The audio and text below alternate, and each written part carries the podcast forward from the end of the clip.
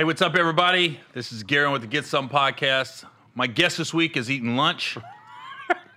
right off the bat, Kev on stage, aka Kevin likes to eat Listen, in the middle of the The podcast. chicken sandwich is amazing. Gary was like, I'm ready to go. I was like, this sandwich is getting eaten. Hey, listen, I put a disclaimer out there. Um, we ordered food. All my guests, we give the option. Would you like breakfast, lunch, whatever, whatever time we're recording? We're recording this in the middle of the day. I told Kev, you want some lunch? It took longer than expected. I mm-hmm. eat faster than Kev. You eat like you were in foster care. I was in the military. I was like, bro, but you're not anymore. It, it's in me, man. I just eat fast. I'm sorry. Is like I was like on the first one, and you were halfway through the last thing. I'm like, bro, and Hold I on. don't eat slow. Hold up.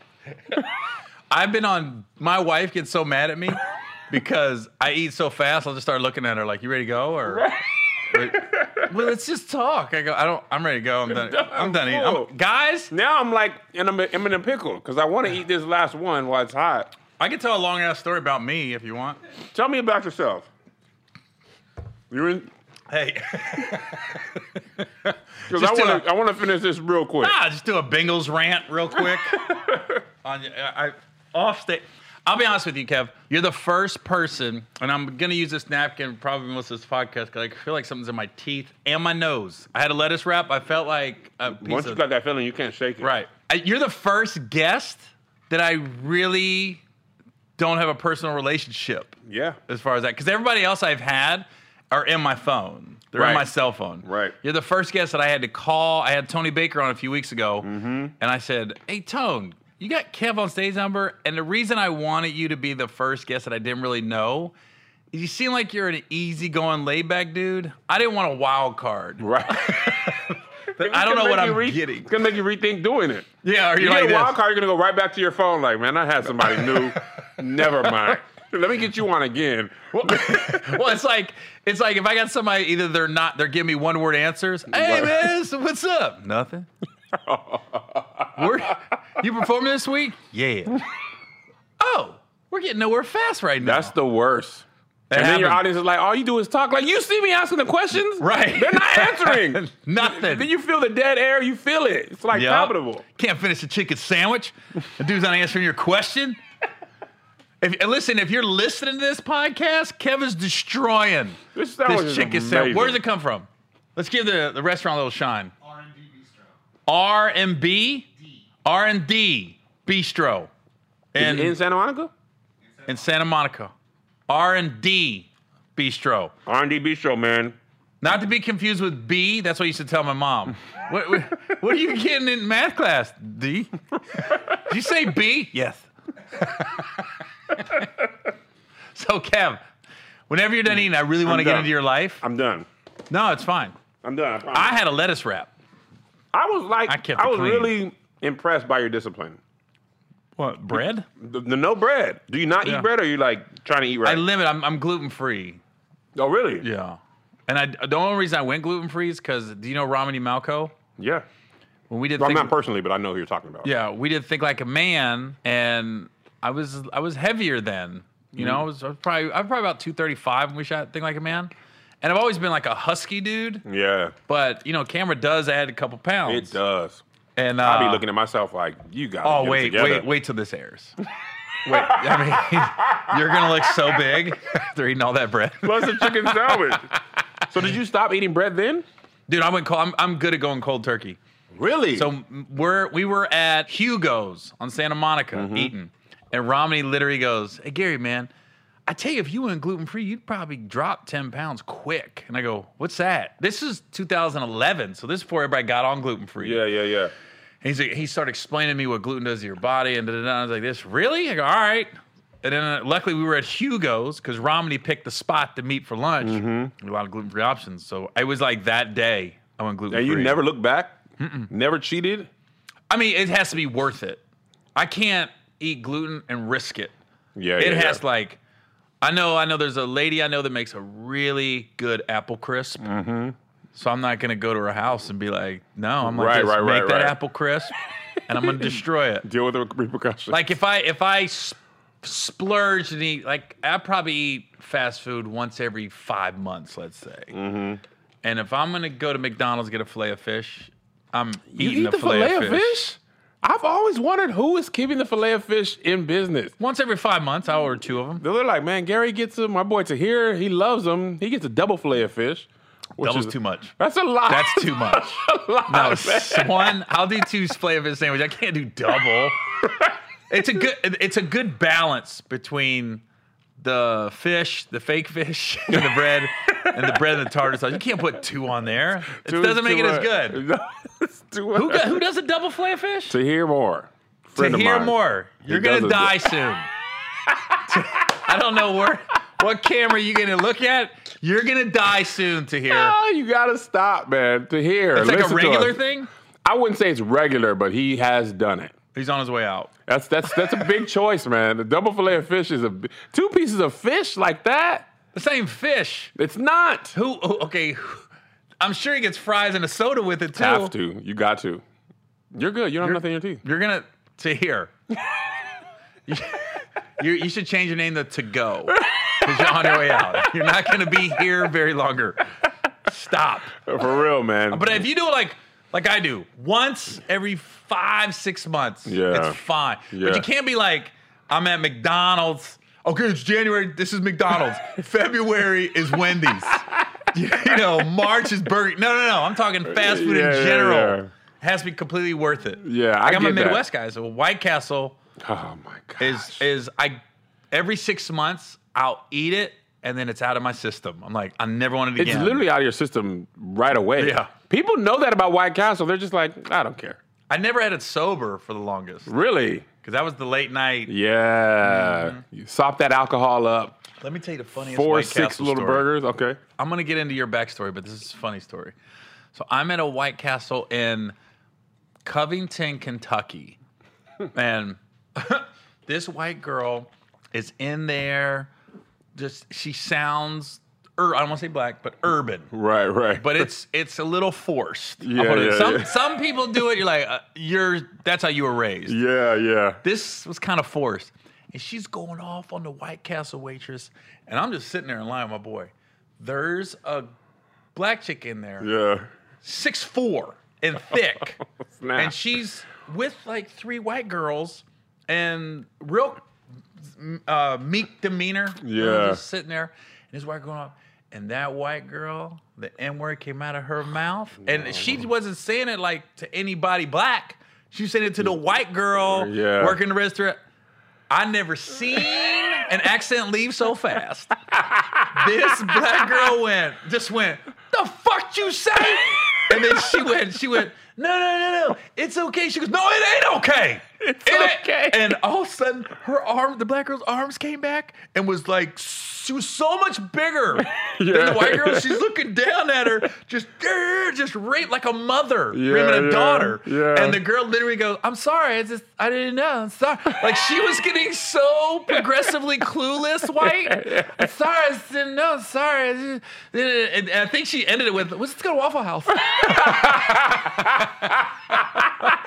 I was like, I bought ah. her cruise food. Yeah, just because. I said, I, ju- I just want you to be happy tonight. I want you to look back and think, Oh my god. not all white people are bad. Yeah, yeah, yeah. I was like this. I got it, and it literally came to like eighteen dollars. I was about to say, you're like, man, bad. Here's The an four extra of 'em. twenty. You're Yo, good. It was one of those things where they, the black girl's vibe was just like clearly, hey, we had a good night. Let's get our food and we're leaving. Right. And that mm-hmm. girl was not did it, and I, I wish I was one of the I wish I was one of those people that film everything. Yeah, yeah, yeah, yeah. Because That was Wait, this was recent. no, this had to be like 2005, 4. Oh, okay, This is 15, 16 years ago. Yeah, yeah, yeah. that, that white girl's probably got eight kids by five different black dudes by now. She had to make up for that mistake. I'm sure. there's there's some junior high team right now with three of her mixed kids on the basketball team. That's hilarious. There's no doubt. Ball is life has got some of her sons mixed Yeah, in right. out. It's a big baller brand. but that was, I mean, that was that was a funny White Castle story. Yes, it was worth it. But you were we were talking before I got you on here. You were raised kind of on Earth.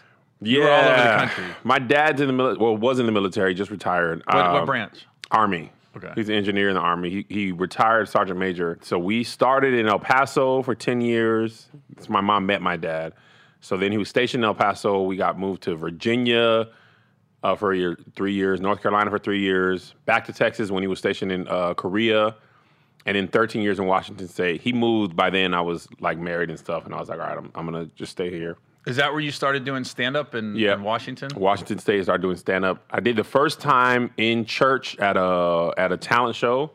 Uh, yeah, did some church stuff, did some you know getting whooped stuff, like all I knew at that at that time. How old were you? Sixteen. First time you went on stage was 16 at a church? 16 at a church. Wow. Yeah. So then mess around with a little bit in college. I got like a couple, like a Kwanzaa gig one year, and like Kwanzaa gig? literally just a Kwanzaa gig. I remember I- offered that. It's weird.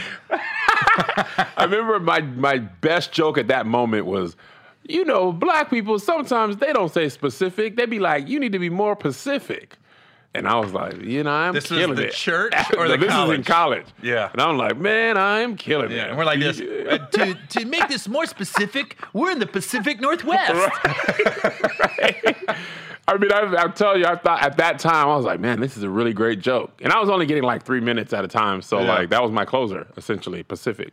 Um, and then I got really serious about it. I got fired in uh, 2009, and I told my wife like, you know, I feel like this is God's plan for me, you know, to to do entertainment because I was doing plays and stuff. She was like, nah, it's not. And I was like, okay, yeah, I'll, I'll just get a job again. But I got fired in 2009. I was a terrible employee. Where was And you working at? Key Bank, which started in Ohio. Did it? Yeah, yeah. Key Bank's big in Ohio. And I was a terrible employee. I was printing color pictures of the of my stand-up comedy shows.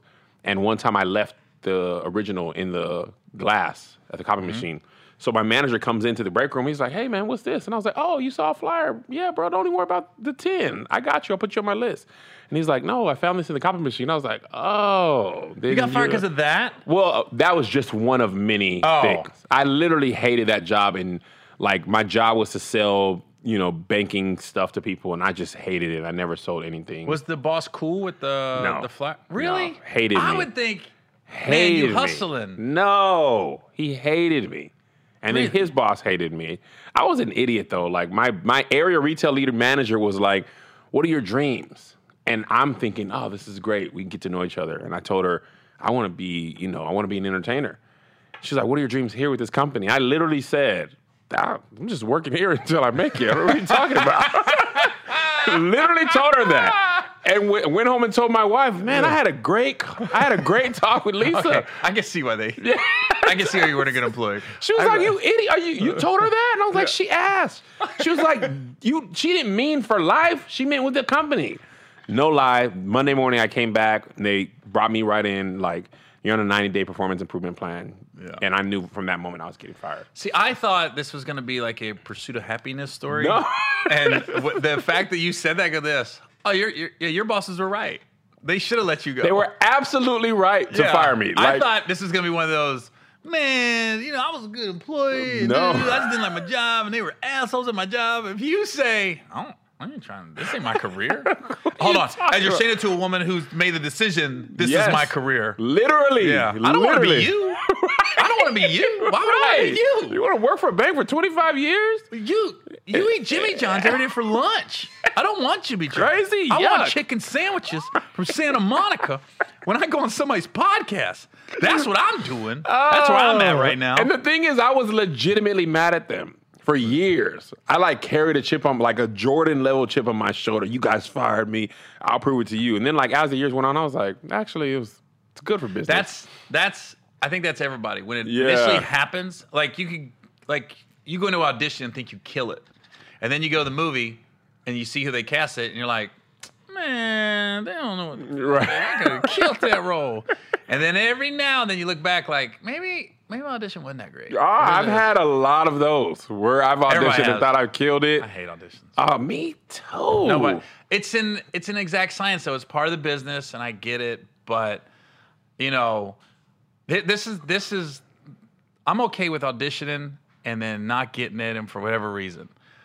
The thing I hate the most is you go in and usually it's during pilot season, and you're studying three scenes all night. You're just in your room. And, Yeah, yeah. and then you get there, and go, we're just gonna do scene one. Um, and scene one is like three lines. You're like, there's nothing funny on scene one.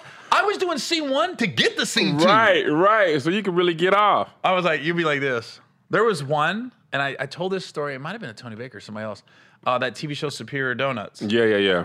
where I knew, knowing this business, I go, they they got this part casted. Yeah. They're just doing this not to be rude at this point because I it was it, I mean it was like ten pages, three different scenes. I'm up for three days because I liked the script and I knew they had some comedians attached already. I go, Yeah. this would be a great. It would be a fun show to be on. Yeah.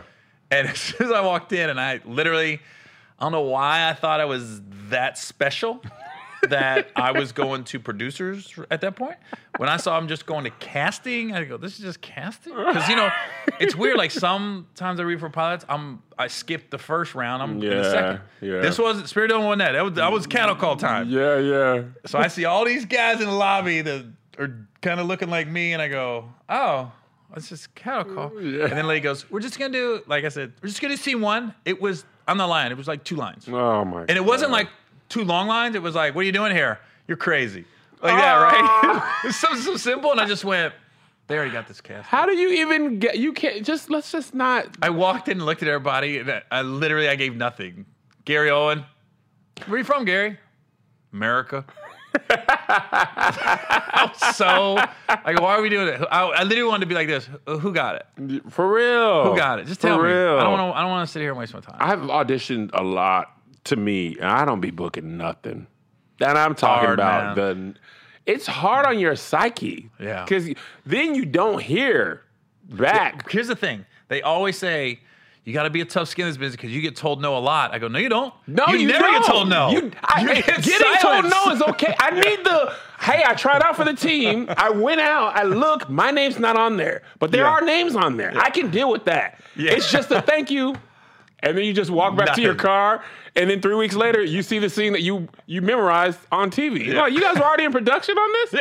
What are you even asking me for? You, you clearly already shot this scene. You already shot it. Yeah, well, you just got to get to know more people and casting directors and the producer. And you never know, which there is truth to that. There is definitely true. I've had I've gotten parts because I had a I went auditioned and not TV but movies. Yeah. And the casting director went to bat for me. Right. I've gotten stuff because the casting director literally was like, "No, let's. I like Gary for this." and that's that's the thing that's hard to like remember. Sometimes the casting director likes you, or the director likes you, and the network doesn't, or somebody above them. Like there's so much that goes into it that your mm-hmm. talent isn't isn't the only factor.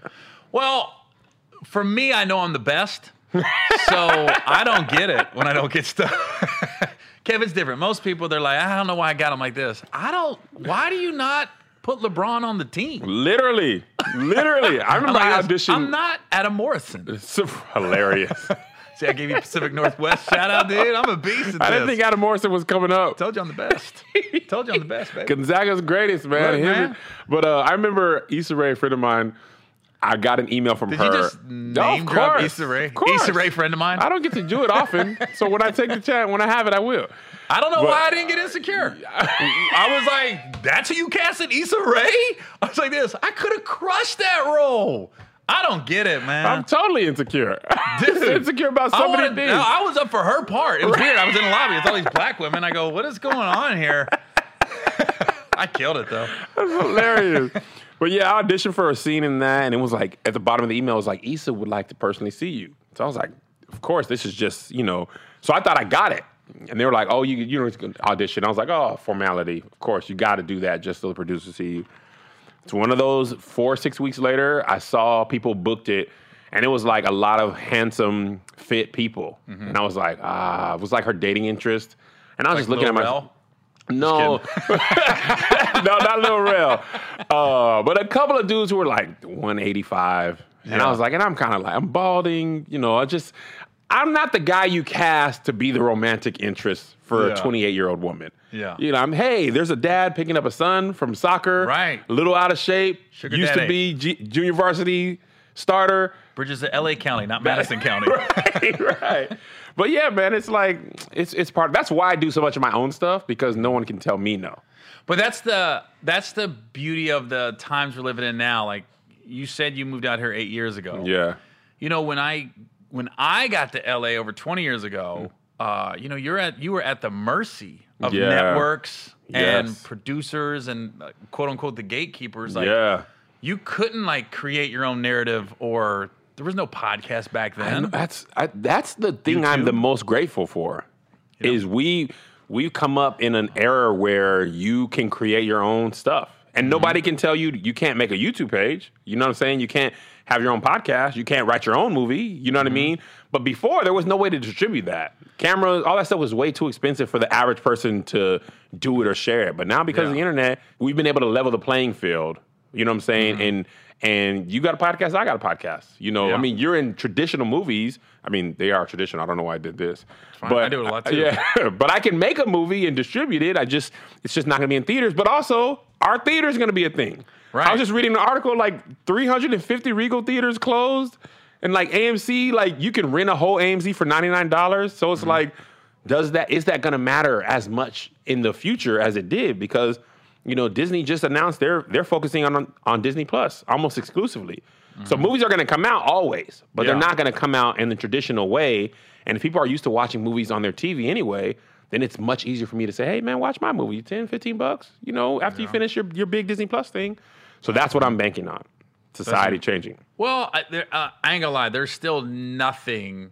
There's no, um, how can I say it? There's no feeling like a movie coming out and going to your premiere. Of course. walking the carpet and all that stuff. Yeah, Billboard in Santa Monica or Times Square, Yeah. like obviously, It's cool. That's what I want, Yeah, it's cool. but I keep not getting booked. But there's still just as good feeling is like I just I had the the movie came out a couple weeks ago with Michael Jai White on Netflix, Mm-hmm. Welcome to Sudden Death, and just the randomest people. Hey man, I saw your shit. I saw your movie. I'm like this. Did you? Yeah. And I'm thinking it's Think Like a Man or something. Like, nah, man, I joined with uh, you. You was a janitor, man. Got your ass kicked by the girl. I'm like, okay, I'm the guy that got my ass kicked by a girl now.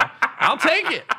At least know? they've seen you. You know, so there's no exact, like I said, there's no exact science to this business. The key, and I think a lot of, I know I'm in the older comic category. Is Yeah. I just did what you did. See? It's contagious. You have to stay up with the times. Yeah. So like, I thought four years ago, I'd have been like, man, I ain't doing no podcast. Of course. I don't want to do no what what for what. Yeah. And now I'm like this. Uh, I'm mad at, that I if I didn't have one. I'm like, what? I gotta do a podcast, dude. Why wouldn't you now? Plus, it's it's also uh, it's good to I don't have that time with comedians because we don't get a lot of it together. No, I was telling you- Luenell told me that one time. She was like, "You're not gonna get to see your friends perform unless you're on the same show. Like Mm-hmm. your your best shot is to catch them in the airport, leaving the hotel you're coming into. Yeah. Like, but actually get to watch them perform. It's gonna be few and far between because if you're both good." You're both going to be working. You know what I'm saying? So Mm-hmm. Yeah. that's one thing uh, COVID has given us is more time to like shoot each other stuff with Zoom and all that type of stuff. And the good thing about podcasts is it's it's going back to it's not about how, you know I sometimes I wish I could get that feeling when I was an open micer where I they'd be like Gary yeah you got to you're on from 9:30 to 9:40 so Mm. be here and then your, your butterflies kick in like immediately get the phone call and then like for three hours you're like oh shit I'm going up tonight And- but you're so excited and then you don't have that feeling anymore like you- do you now not it's get nervous anymore? no now it's a no a stand up Yeah. no Even the big arena shows? no it's just Really? no, you New material? No, I love it. Because I'm more always anxious. worried, like your at your level, it's like I've seen Gary on the movies, I saw him in comic or whatever. The expectation is much higher. You know, you gotta deliver, baby. I'm scared. I told I'm like, you I'm good. Hey, listen, man. you good? You good? Right? no, I get more anxious. Um, but the, what I like about the podcast is when you're reaching out to people. Two things I was the only thing I was worried about with the podcast Mm-hmm. was everyone says no, and I go, oh my god, I'm an asshole. it's like when I made it when we transitioned from me doing it by myself to me having guests. yeah, I was like, it's gonna really let me know how people feel about me. That's true. Because for you to anybody to come to to get in their car, Right. drive down to this studio, Yeah. you're taking time out of your day. yeah, There's no money in it. right. You know what I mean? delicious chicken sandwich. Chicken sandwich. I Didn't get you. to enjoy it. Get water. Definitely water. Boom. We would have got you a latte. Yeah. We would have got you a latte. In fact, can we order a latte in the middle of the podcast? Get the latte, man. I want the full I want an iced oat milk latte. sure. Get Oat him an milk? iced oat milk latte. All right? Watch this. Yeah, I'm, I'm almost out of questions. no, but it's it's it's one thing you're like, oh, this guy's really just doing this to do it. Yeah. But at the same time, you never know. Work gets work. Yeah. So if you don't have anything going on and you can go on somebody's platform that you never know who can see it, and I'll give you a perfect example. So the day I went on Harry Connick Jr.'s daytime talk show, I'm just a guest. Yeah, yeah, yeah. It was the day, and this is how you never know. It was the day. It was 2016, the day after Trump got won the election. Mm-hmm. So the whole country was kind of in shock. Yeah. So I go on Harry's show, and it's just a weird vibe. I bet. It was- I mean- was it in New York too? Yeah. Okay. So literally, the results came in at 8 p.m. Became official at 7, 8 a.m. I'm on set, right? Yeah. I thought, I thought, oh my God, they're never gonna have me back. Harry didn't like me. Uh, I just didn't realize everybody was just weird. Yeah. Yeah. Fast forward, I shoot a pilot that didn't get picked up for a daytime talk show. Mm-hmm. And I asked the guy, the one of the producers, I said, How'd you get wind of me? Because they really were after me. Right, right. He goes, I was a producer on Harry's show.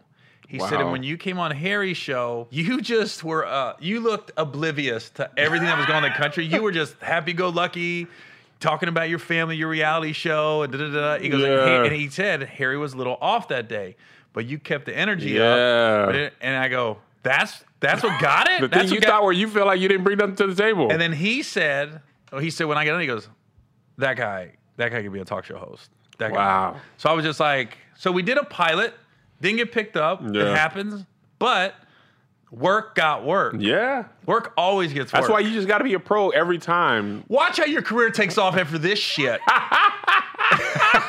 I've cussed three times because Kev doesn't cuss. I don't know if you guys realize that. No, I don't. Shit, fuck, asshole. He can't say it. Those didn't even go together. It doesn't. It's not supposed to. it's just like random. There's no rhyme or reason to those. work gets work, Mm-hmm. man. Because you don't know, you don't know who's watching what. I Man. you, I was telling you before you came on. Uh, I had Guy Torry on a month ago, and we talked about this shady promoter from back in the day. Yeah. The shady promoter who has been MIA for 20 years, all of a sudden called another guy like, "Hey, what the hell's Gary Owen talking Yeah. shit about me for?" I was like this. So now you appear. You let me tell you, you talk smack about somebody, Oh, they find out. They, especially if you have like a fan base, they'd Yo, be watching everything you are on. And they, Yeah. Kev, they were saying this about you over here. Oh, yeah, yeah. They'll tag you to the minute mark, like scroll to two fifteen. Yeah. they was talking crazy. Like that's happened a lot of times. I mean, not a lot of times, but it's happened enough. You know. Yeah. But you know, it's come to the game. it's weird when if people like give you criticism and you have to step back like, are they hating or are they being honest? Right, right. Because sometimes fans have legit constructive criticism. Sometimes they're just pissed off. Yeah. And you're on their phone or TV screen or whatever. Or even when let you know. comedians are talking about other comedians, and you're like, "Does- is he being a dick, or is he really just giving his honest opinion? I had uh, I had Aries on here, and I said, "That's your problem, Aries. You're too honest Right. because you're really he's not." When I had him on here, I told him, I said, "Dude, sometimes when you're talking, I wish you wouldn't say anything because I'm like, no, no, no, no, no, you're taking the bait. You're taking the bait, man." Yeah. You know, like when he had that thing with Naeem and him and Naeem was going back and forth. and Yeah. I said, what was the deal with that? And he was telling me something about Naeem. And so I said, but you know, he has to defend Kevin. has to. I go, Kevin is like taking him on tour. And now they got the radio show. I Yeah. said, if I'm Kevin, I'm mad at Naeem. for sure. For not sticking You're up my for me. You have like it's like if if your wife's pissed off at you, they don't give somebody else license to talk crazy about you. Like, no, I'll talk. That's my husband though. I don't know who you think you. You know, this should Right. be pissed at them. You know what I'm saying? So. I think a lot in a lot of ways, especially the bigger you get in this industry, you kind of got to be like the the star quarterback of your own business. Like you can't take the bait with the media. You can't, you know, you can't fall into those traps. You got to take all the uh, all the blame and none of the success. Like you kind of almost have to be like that because you know people will bait you. You know that people will bait you into a Twitter war.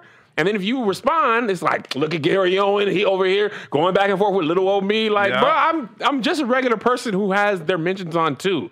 You know what I mean? Yeah. Like I, I I'm I'm an artist. I'm sensitive about my stuff. You know what I'm saying? So, but and it's hard to always be the bigger person. Sometimes you just want to be like, first of all, you can forget all this. You know what Yeah. I'm saying? Like I'll let you know what it is and what it ain't, but it really never usually benefits you in the way of just like other than feeling better. It's like a heckler.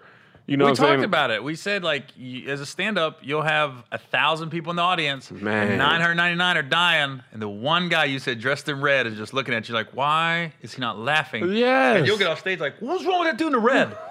Not the other thousand people that have thought the show was great. Dude, what is his problem? You don't even have it. You could have the best set of your life. if One person ain't laughing. And I've had si- situations where that person has had like a VIP ticket and like is getting a picture. And I'm like, dude, what was your deal? Were you laughing? He's like, oh, I just don't be laughing. I love you though, man. Let's get this selfie. And I'm like, Yeah. when do you come to the show? Like, you're not. You you like, no, man. I don't be laughing like that. Like, Well, it's like if you if you're a headliner Mm-hmm. and you're on a show with like you're on the one some of these tours where it's four or five headliners. yeah, Like you can go up late and the audience can be tired. Yeah. Physically be tired. yeah, And then so you're not getting the reaction you are used to. yep. And you'll get off like, damn, I kind of ate it and bombed. And then all your messages be like, funny shit tonight, man. I loved it. Man, that was great. Had a great time. You're like this. I didn't get that at all. I didn't get that vibe from you at all. Or how about this? Do you sell merch after your shows? Yep. You'll go up at a comedy club and have an okay audience and sell everything. Right. Then you'll go up and destroy and won't sell shit. You're like, you always feel like if I killed, there better They're be gonna no buy shirt. No, and they're, they're- just like laughing right past your t-shirt. they're leaving on the way out. This shit is hysterical. what about this? I mean, I've had some of the worst shows as far as audience wise, like not laughter wise, but like small shows, and you really meant five minutes. Yeah. You ever had an oat milk latte? I've never had oat milk. Dude, I'm opening your horizon. oh, that's good. That's Oat actually milk. really good. There's no sugar, no dairy. You're not gonna You fart. don't do dairy either? Mm-mm. No dairy, no gluten? Mm-mm.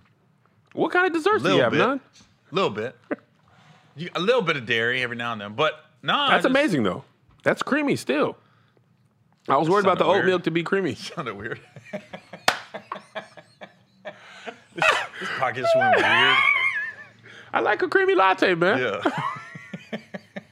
Creamy just sounds weird coming out of a guy's weird- mouth. Creamy, moist, they're Yeah. weird things. The guy should, that should never go out. Don't ever describe an oat milk latte as creamy. This is creamy and moist. No, just say, hey, it's like milk. But nah, man, it is creamy. Motherfucker, you can't say it. Motherfucker, stop saying creamy, Kev. if this motherfucker's just creamy one more time. I remember when I was first starting, we talk about merch. I remember when merch, I routinely made more in a weekend in merch than I got paid. Like mm-hmm. merch was the gate key to my good weekend or not. Like I was getting paid 120. I remember I was flying from here to Athens, Georgia to get 125 for an hour. And I was like, man, this is the math ain't mathing. You know what I mean? Just the mm-hmm. parking my car and, and riding the flyway. I made maybe 80 bucks, 60 bucks, you know, mm-hmm. when you take all the food and stuff out. But I made like 1500 in shirts in one day because people Who was the like- headliner? You was the headliner? I was the headliner. Yeah, Okay. yeah. Uh, but it was it was at a church. At that time, I was doing almost always only churches. What'd your, sh- what'd your shirt say? Ooh, I think they just said faith at the time. Oh, wow. Yeah. But the T, watch this, Gary. The T was a cross. Wow. Come on, it hadn't been done. Wow. Actually, had been done. You want to know the truth? I This saw guy. it at a Forever 21 store. Jesus and I was Christ. like, I'll be taking that. I think I know why you haven't been casting anything. You're a legend in your own t-shirts. Like, oh no way. You went to a church and sold faith. But- shirts, the T was a cross. T was a cross. Where was Jesus? Was he on the T? it was just a cross. So it wasn't it wasn't a real cross. You gotta you gotta It have was some blood coming down thorns on the T. That's too much. That's too much. That's what I would have did. I would have taken it too far. Can we get um can we get like a nail in the H? Like directing into the tee. Man, And it was reversible. So it's, it's resurrection. You know? When it gets dirty, can we have the sweat have resurrection come through it? Oh, like those workout shirts when you sweat and like Yeah. reveal something Yeah. else. I want the whole biblical scene. when you're sweating. It starts off as faith, and when you sweat, Jesus pops up. Then this pops up. And he's got guns. blood. and I want Mel Gibson. Oh, the Passion of the Christ shirt. Oh, and we got James Caviezel. what has that guy been up to? Him? James Caviezel. He always pops up in something though. You think It he's not does be working? random. It does be. Yeah. After Passion of the Christ, I hadn't seen him. Then I saw him in like a, like a not a buddy cop, but like a suspense thriller. He was a cop or something like He, that. he was on a TV show too for a little bit. oh, was he? Yeah. Some of them people. It's some hard of to come people- down after Jesus, though. especially that one. Yeah, I mean that was like a, it was a pretty intense. Did intense you thing. see it in the theaters? I saw it at church. I saw it in a theater, and I almost start laughing. Really? Because the lady in front of me was bawling. Her eyes are like, yeah, I was like this. It's not real. There's okay. I've cried at movie theaters like E.T. I was so low, like five when it came out or Yeah, something. yeah, and yeah. When well, Elliot and him, I was like this. I think as an adult, have you ever been in a theater and just started crying? No, I've, I mean I've gotten like little moist. Oh, I- man. Antwone Fisher. You said moist, by the way. Just what I told you, You're man. right. Creamy, moist. I'm sorry weird. about that. See what you did. See what you Antwone did. Antwone Fisher was super intense, though. So I got a little teary eyed There you go. at Antwone Fisher because I was like, He was going Hold through this hell, man. Welcome. Oh. I was like them fucking old crooked knuckles. That's how she got casted. That was the audition. They literally had a line of old black women going like this. welcome. Thank you. Can you come in? But they, saw- they were studying for two more scenes. And they're like, we're just going to do the welcome line. Yeah. welcome. Whoa, it's going. Thank you. they called her agent. I think I killed it. Welcome. Oh, my God. It's funny. The worst I ever cried in a movie, movie you wouldn't expect. The Croods. I don't know if you saw that. Uh-uh. Who's in The that? Croods, it's a it's an animated movie about cavemen. Hold on. But listen though, it's it was the fatherhood thing because he was like taking care of his family. He was about to die to save his family, and the father in me was like, "Well, I would die for my family if we was cavemen too, man. I would just die." I was crying. But the worst, I don't know if you've seen this movie, Me, Earl, and the Dying Girl. It is Who's in that? uh, nobody big. It was like a small movie I saw on a plane, but they tell you what's going to happen at the very beginning. Spoiler alert. Me, Earl. Uh, why do I know that film? RJ something. The black dude is RJ something. I can't think. Of it. Can we look that up? RJ Cyler is a black dude in it. Super funny. Him and his boy and this they meet this girl. She's sick. They tell you what's gonna happen as soon as the movie starts. Mm-hmm. And then what happens, exactly what they say happens, happens, and you're not expecting movies to do that anymore. You're expecting it to be like a, Hmm. A twist? no twist. We told you it was gonna happen. It's in the title. Then when it happens, I was crying on an airplane on the way to a show. I'm talking about shoulders going, flying to New York. I had, I had to put my hoodie on and turn to the side, like making noise. In seat 24B, the the movie, Yeah, me, Me, Earl. Earl, and the Dying Girl. I gotta watch that by Yeah. myself. But watch it by yourself, because you'll be surprised how emotional you get. Like it was, it was Some tough. man. Um, I'm thinking, what gets me every time? Like I'm just like, oh god, and Triumphant stuff, man. like Pursuit of Happiness oh my gosh. when he gives him the job at the end. Oh, when he the way he just went down the stairs, all like jittery. I was That out of clap. here. It so much, man. Man. His son in Will the can bathroom. get you, Bruh. Will- the Fresh Prince when his dad left him. Bro, I was mad at my dad f- during that episode, and he was in the kitchen. I was like, "Oh, you just gonna oh, go My to work." dad was kind of him for a while. Really? He's good now, but growing up, that hit home, brother. I was Man. like this. I, I, that was the first time I really cried. Oh, that Fresh Prince episode, man. It just happened. yeah. You think I want this? It just happened. The way he did that was so, Oh, you a better just man than me? oh, okay, Phil. Way to go! Way to, way to become the victim. Right. It's every every therapist you meet. He did it. Oh, way to be the victim, Yeah. Ben Vereen. You already left Webster. Now you're gonna leave Will. This guy left everybody. Oh, such a good scene, man. I want this. It just happened. He should have went. Should have like this. I'm out, turkey. He was acting so hard with Yeah. his hands. It was going so hard, man. Oh, trying to think, what's another film that I just cannot? I got there's certain movies you have to watch by yourself. Yeah. You will freaking Yeah. lose it. Um, oh, I'm trying to think. Antwone Fisher, I, I got me good. Pursuit of Happiness got me good. Boys in the Hood, man. When Trey's crying. No. shot Ricky, man. Oh, I I didn't remember I was cry a that. kid. I thought he died for real. Oh, you thought more I Chestnut died thought for he real? died for real. And the same day I saw that, he was on the Tonight Show, and he came out, and I was I freaked out. They were like, "Ladies and gentlemen, Morris Chestnut." And he came out. I was like, "What? He's at three o'clock. He died. Yeah. What? What? What is he doing out here? Like I was. I don't know why I was watching Boys in the Hood and the, the Tonight Show, whatever, on the same day, but I was lost, man. I, I did a joke uh, about every time I watch Boys in the Hood, I think Ricky might live. Every time you're like this, just make a left. Or stop eating the Twinkies. Everybody says that he.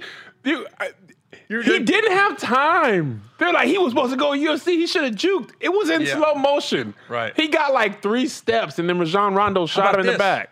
How about this? The guy that shot him, I'm on YouTube, and I saw this whole YouTube video, and he really became that dude. He's a murderer for real. He real. really, be, he really like was, and he had like some heat on him in Hollywood. Even that little scene, Really? he got, he started to get phone calls, and things were bubbling, but he couldn't leave the street level. And then I think things dried up a little bit, and he went to mm. crime. You know what? You know what fucked me up out of out of all not. There's some obviously screwed up stories in Hollywood. Yeah. But speaking of Antwone Fisher and Eight Mile, there was an actor that committed suicide. He was in both those movies. What's can you look that up? Is a black. He was from Dayton, Ohio. You know, I'm from mm. Cincinnati. Mm-hmm. So he was on a show on Bravo called The It Factor too, mm-hmm. and and then It Factor. Jeremy Renner, Lisa Yep, Ray, he was on it, and I remember I just was rooting for him. And then all of a sudden, what happened was he got Antwone Fisher Yeah. and he got Eight Mile back to back. So he or it could have been the other way. Yeah, yeah, yeah. So he's like, dude, I'm I'm in. I'm doing this. yeah. Angelo Wilson. What year did he die? 2008. Damn, 12 years ago. Dang. So you figure Eight Mile and and Antwone Fisher was 2001, 2, 3, something like that. Yep, yep. So he, I, and I remember I saw him in a Sprite commercial. Oh, wow. Like in 2005 or 6. And I was like, oh, okay, he's still working. Yeah. And then I just, it was like, you know, third page of the LA Times or something. They found him in like a warehouse and he hung himself. Oh my god. and, then, and then he talked to like family and friends and they go, he was, he was getting depressed because he wasn't working. That's the thing, like low key. One thing that I don't, I, I don't suffer from depression, but one thing that helps me in the like audition process is I always have something else to go to.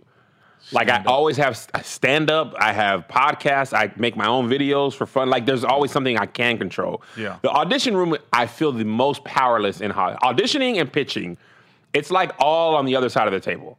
You literally have you do your best, but you you don't You're, know. you're, you're a Morgan Freeman in Shawshank Redemption. literally like, you You're like this. I'm good. I'm I'm rehabbed. Right. I'm gonna deliver. I'm gonna know my lines. I'm gonna give you a hit show. No, you're like this. You almost got to be dead inside. Like Yeah. you have to audition with your best, but like you like a cornerback who just got scored on. You just got to like, all right, I got to shake it off and Think, think about it as an actor. And uh, hold on, the, if for people that don't know, what was his name again? D'Angelo Wilson was he was the guy that shot the store owner and Antwone Mm-hmm, Fisher, his, his best friend, and then in Eight Mile he was just one of the crew, one of Rabbit's crew, one of Yeah, Eminem's yeah. crew. Can you imagine being an actor and you're out here and you're just you're grinding and you're probably running with other people that are grinding, Yep. right? Yeah. So at least that gives you a little context because you're like, okay, there's other people going through what I'm going through. right. But then to get something and to think, all right, I'm, I'm in. And then Yes. let me tell you when I realized how this business works. Right. I'm out here open micing, trying to name out there, and I had a lot of shit come early. Mm-hmm. Like my first year in Hollywood, Hollywood, I got Comic View. I got That's your first year? I wasn't even living here. I was in the Navy. I was still active duty when I got on Comic View. What? I took a week's leave and came up and shot. You're lying. I was stationed in San Diego. You booked Comic View and and you weren't even living in LA? You were still in the military? Yeah, I was still active duty. I was in the Navy. Wow. I, I drove. I auditioned. I won this contest in San Diego. Said we're looking for the funniest black comedian in San Diego contest. I won. It was Z90 was a radio station. You I won it. You went into that was like, Yeah, and there was like first prize was I don't know, like I don't know, like some gift certificate, some food place, like a hundred Yeah. bucks or something. But you also they they kept promoting it. There will be execs from Comic View there. BET's yeah, gonna see yeah, you. yeah. And I don't know who was there, but anyways, it got me the audition to go Wow. to Comic View. So I had to come to LA and do a little showcase, but it was a it was a Comic View showcase. So it was, uh, I don't know, it was somewhere off Wilshire. So I went up, did that. I got on the show. When they said, "Your this your film day," I had never been on the road. I had Oh. never been on the road. I just been Oh, you San literally Diego. got a Super Bowl. You had a playoff run in your first season. right. I was Wow. San Diego. I was I was uh, Andy Ruiz when he beat when he beat. We beat Anthony Joshua. Yeah, I- that was me. I was like, "Mom, we ain't got to struggle no more." so, anyways, Wow. I I took a week's leave, and Comic View they filmed it in a week. Yeah. So I'm thinking I might be up here Monday, but I kept winning. So I had, kept going to come back. You know what I mean? I yeah, like, yeah. oh shit, I want to get him. Come back. Yeah, I want to yeah, get him. Because it was a contest. Then they said, um, you know, you win all your first three rounds, then you get an hour special. So I got an hour special. When I tell you, I don't know where the hour special is. you really only had to do 45 minutes because it was commercial. Mm-hmm. They weren't. They were counting for commercial breaks. Yeah. So I had maybe 20. When I tell you it's the slowest paced hour special, like I'm like, I tell a joke and then I walk to one side of the stage. I walked and I go, yeah. I, I waited till the last person laughed and then I went into the next joke. And I winged a couple jokes. Like I just said, I'm just gonna try this. And the, the, the, the couple jokes I tried worked a little Yeah. but I put them kind of in the middle, and I was Yeah. just like, I knew I had a strong first joke and a strong last joke. right. I don't, I don't know where the other forty was going to work out, but I knew I had a good two and a half and a strong two and a half in the beginning and end, and that's really what it's about. That's hilarious. So then they Curtis Gadson called and said, "You want to be the host?" And I was like, "Oh, I still got like a couple months left of my enlistment." That's he doesn't know I'm in the Navy. Navy doesn't. The Navy. There was people in the Navy, but the Navy didn't know. like Yeah, I was yeah, on the yeah. gate. Literally, I'm on the. I'm, I was a, a master at arms. Really? So I'd be on the gate, waving cars on the base, and somebody'd be like, "Hey man," the brother pull on. it. We on TV last night. I go, "Yeah, yeah, come on." Keep it moving, bro. And then if the girl was cute, hey, we're on TV. I was. Hold this. So yeah, yeah, I'm on TV. You know what it is, man. I'm You know I'm about saying? to I got this out. little thing. About to get Got out next month. You know, so let, go ahead and write down your number. Wow. I'll get you out any tickets on the base and uh, maybe give, give me a little whop or something. Give me a little while. Give me a little whop. wow. So you went from the military to professional stand-up comedian. I, that's where I got. I think that's where I got a lot of my um, quote unquote hate. 'Cause I remember Mm. talking to Sommore about it, and I Sommore had been the host, and I had saw her at like the improv, and I was like, man, I didn't. I thought everybody got along in stand up. you know what I Oh, mean? Like I didn't. I was like, I've been nice to everybody. Man. Never said a bad word about anybody. But you and I skipped said- over people. Is that what it was? Yeah, well, Sommore said she goes, Gary, I was the first female host. She goes, so I caught a lot because I was a female. Mm-hmm. And she goes, you're white. You're so easy. Yeah. It's so e that you're the easiest mark out there. How you gonna make the white dude? and then I had never been on the roads. Nobody really knew me. That's And- another thing. You But I had- been in San Diego. strikes. I couldn't travel. I was, I was working. Right. it's But not I- that I didn't want to go on the road. I Talk about El Paso. My first ever road gig was the was it the comic strip? Yep. In El Paso, Bart or something like that. was the guy Yeah. Yeah. Yeah. Yeah, I went. I'll never forget. I drove from San Diego to El Paso. Oh my God. Um, it was a Thursday, Friday, Saturday, Sunday gig. Wow. So I took off work early Thursday, and a couple guys I was stationed with covered for me. They're like, "We got you, Gary. Go ahead." Couldn't do what I was doing. Yeah. So I was like, "Dude, they're gonna pay me five hundred bucks For the weekend? Yeah, I was like, I'm out. I'm going to El Paso. I got in my S10 pickup, drove from San Diego to El Paso. I left at like five in the morning, got there that night or before the show, and did the You weekend. drove straight to El Paso? Yeah, yeah, yeah, San Diego to El Paso. That's like a 12 hour drive. yeah, yeah. But got realize I'm early 20s, bro. That's You were nothing. like, That's nothing. S10 pickup, had the cassette tapes going, you were the living, CDs. you had the window down. Oh my god, I was living life. I'm about to be like 500. 500, baby. And then um, Uh, I, I remember I got there and they put you in a condo. Mm. I didn't know comic etiquette. And I remember a guy named Chas Elstner was the Mm. headliner. And uh, I got there and nobody was there. I go, oh my God, this is awesome. I thought I was by myself. I went in the big bedroom, laid up. All of a sudden, Chas Elstner show. He goes, hey, how's it going, man? What's up? Are you, are you on the show? What's up? I'm Gary. And I don't know why I became a surfer that day. What's up? I'm Gary, man. Yeah, it's gonna be awesome tonight, man. You guys, you guys are looking moist and creamy. It's looking creamy moist over there. All right. So, so uh, he said, "Yeah, um, I think I'm supposed to be in this room." And I go, "Oh my god, you, you're the headline. This, this is this the headliner room?" He's like, "I'm sorry." Yeah. Grabbed all my shit, put it in there. Now, me being a headliner, I'd have been like, I would have called the club and be like, "I need new sheets." I need everything sanitized. Chas was just like, thanks. And moved right in. I'm on the bed. What's up, man? Chas Elstner did not give a fuck about me laying on the bed. So I moved to the side bedroom. And what I remember about the weekend is the only thing I ate, I knew I could eat at the club for free. Yeah. So I remember I bought a box of cereal and a gallon of milk. What, 10 bucks? Yeah, yeah, and, yeah. Uh, Ar- Arby's beef and cheddar, you can get two of them. it was at the time you get two for like $5. So that was, I had the cereal for breakfast, two beef and cheddars for lunch. That was Friday, Saturday, Sunday. Every day. Well, it's just three days. And then I ate at And the then the club. club for dinner. Club was, I- I was astounded the food was free at the club. I go, what? How do you guys make money? Astounded. I'm like this. You're paying me five hundred dollars, Wow. and I don't know what you're paying that guy, and you're giving us food for free. Holy shit!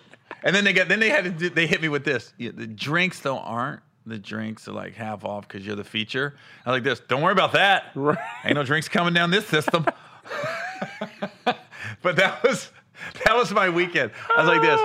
So five fifteen dollars at Arby's, and then twenty five dollars on food for, for the weekend. So you came Dude, on I- 475 I had minus gas.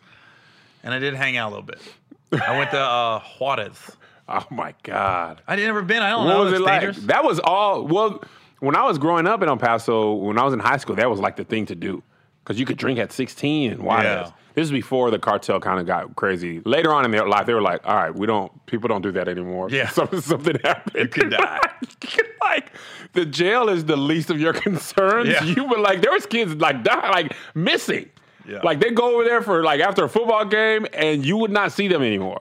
So after a while, when I was in tenth grade, they were like, "All right, man, we don't. People don't go to Juarez no more." You know what's weird about that is you could drive on the highway and you see Juarez. You see the poverty. Yes. On the side of the mountain, you're like this, dude. This It's is hard wh- to explain to people who haven't who haven't been there. Hold on. It makes the projects in America look like Beverly Hills. Right, you want to see some projects? Look Drive over the, the, river. highway down El Paso and look to your right. Look over the Rio Grande. It's it's a Rio Grande. It's it's a whole different. Literally, even the street lights are a different color. They're like light blue, and then in, in the states they're like you know yellow or whatever. Yeah, you, it's a it's a it's an issue. The one thing I remember is somebody, some young guy that worked at the club, took me to Juarez after the show, and he he he knew Spanish. That's why we went. He knew mm. Spanish, and this the door this. It, I thought I don't know what it was, but it stopped about right here, about four feet. It was a doorway. Yeah. it stopped at four feet. This hooker came from under the door, and she went like you know ten dollar fucky fucky, and I go, and I was literally the comedian came out of me. I go, um, if you're gonna learn English, don't watch Full Metal Jacket. and the guy goes, no, no, no, no, no, don't say anything smart. I go, what? I go, she, I don't think she understood me. But Anyway, but the fact that she was like ten dollar fucking fucking or something, I go, Yeah, yeah, yeah. and he was like, dude, don't, don't, just don't acknowledge the hookers, dude. We don't know what's going on. I was like this, all right. So I was like, am I allowed to talk to girls down there or anything? But that was my night in Juarez. Is that the only time you went? To Juarez? Yeah. Yeah. That one day, that one night. I walked around, we was down by an hour or two, and then came back. Wow. Nothing happened. I'm safe. No Breaking so. Bad happened. My So you had the comic view and what other stuff? You said you had an early. Oh, then okay. This is how I knew about. I'm sorry, we got sidetracked. This is how I knew how this business was. This was my reality check. So I get a movie with Jamie Foxx, and Jamie saw me on stage, and was like, "Yo, I'm doing this movie called Held Up." Yep, yep.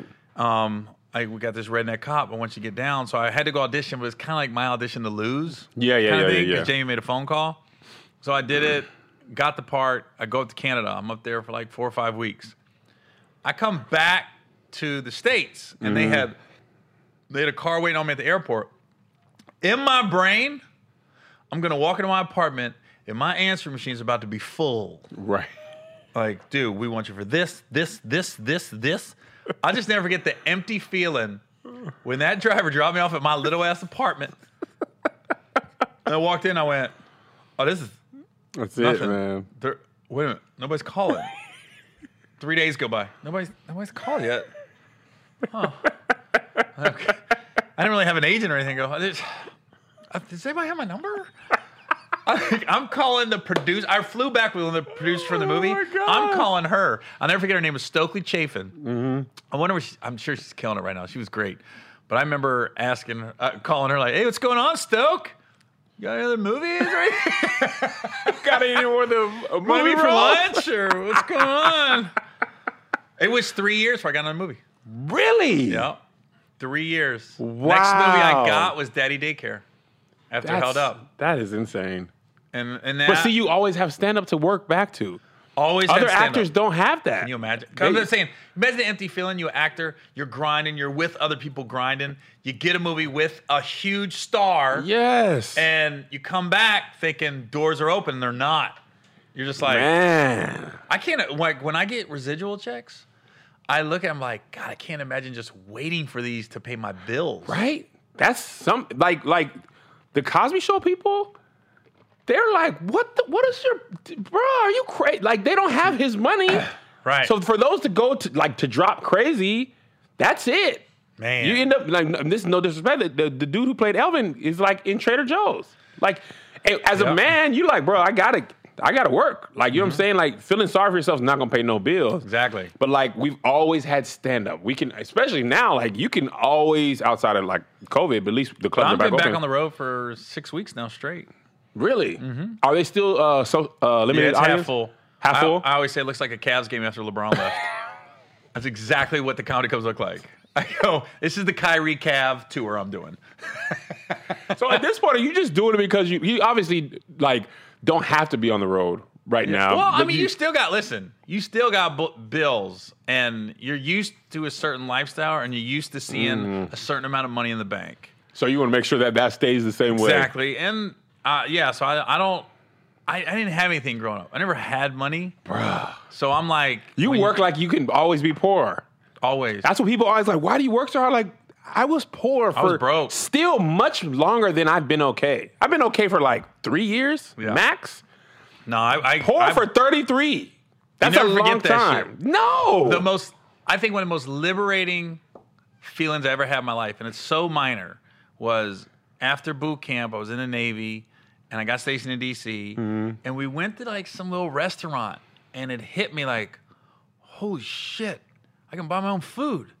Man. That's so so simple that I never was. able I always had to ask world to you. permission from a parent or something to eat. We I grew up in Trevor, we didn't have nothing. Yeah. So I, the fact that I was like, I got I got a little money. I can Right. buy I can buy this burger and fries and whatever I want. And then I was always good with my money. Like I was always a little Mm-hmm. frugal, but I'm always good with it. And then when you start coming into a decent amount of money in this business, you're just like, I don't want I don't ever want to be broke again, man. never, you bro. You don't never want to go back to that. So That when you the- got money in the bank, yeah. it's such a oh. I just sometimes I love going in my phone and looking at my accounts. I know it sounds crazy. I'm like this. I do it too. This is awesome. I be looking like I be screenshotting it just in Yeah. case I fall off completely. Yeah. I can be like, bro, one day though, I had this. Yeah. But I'm even- broke now, but once No, upon but a time in my life, Even like when I get the, I know it sounds weird. I love paying my guys. The Oh, guys that yeah. work for me. Yeah. I, I'm like this. I like Ford writing their checks. Like this is cool. I'm, I'm. You feel you got that boss feeling, Right. But you're also like, all right, now my guys are good too. You yeah, know what I mean? that's, a the good best feeling. part. That's the best part to be able to like, like for me, it's important that if you work with me, especially on a consistent basis, like I don't ever want to be like, man, Kev is way here, and his other people are like struggling. Like, you know Mm-hmm. what I'm saying? Like, I don't, I don't want that to be used against me either.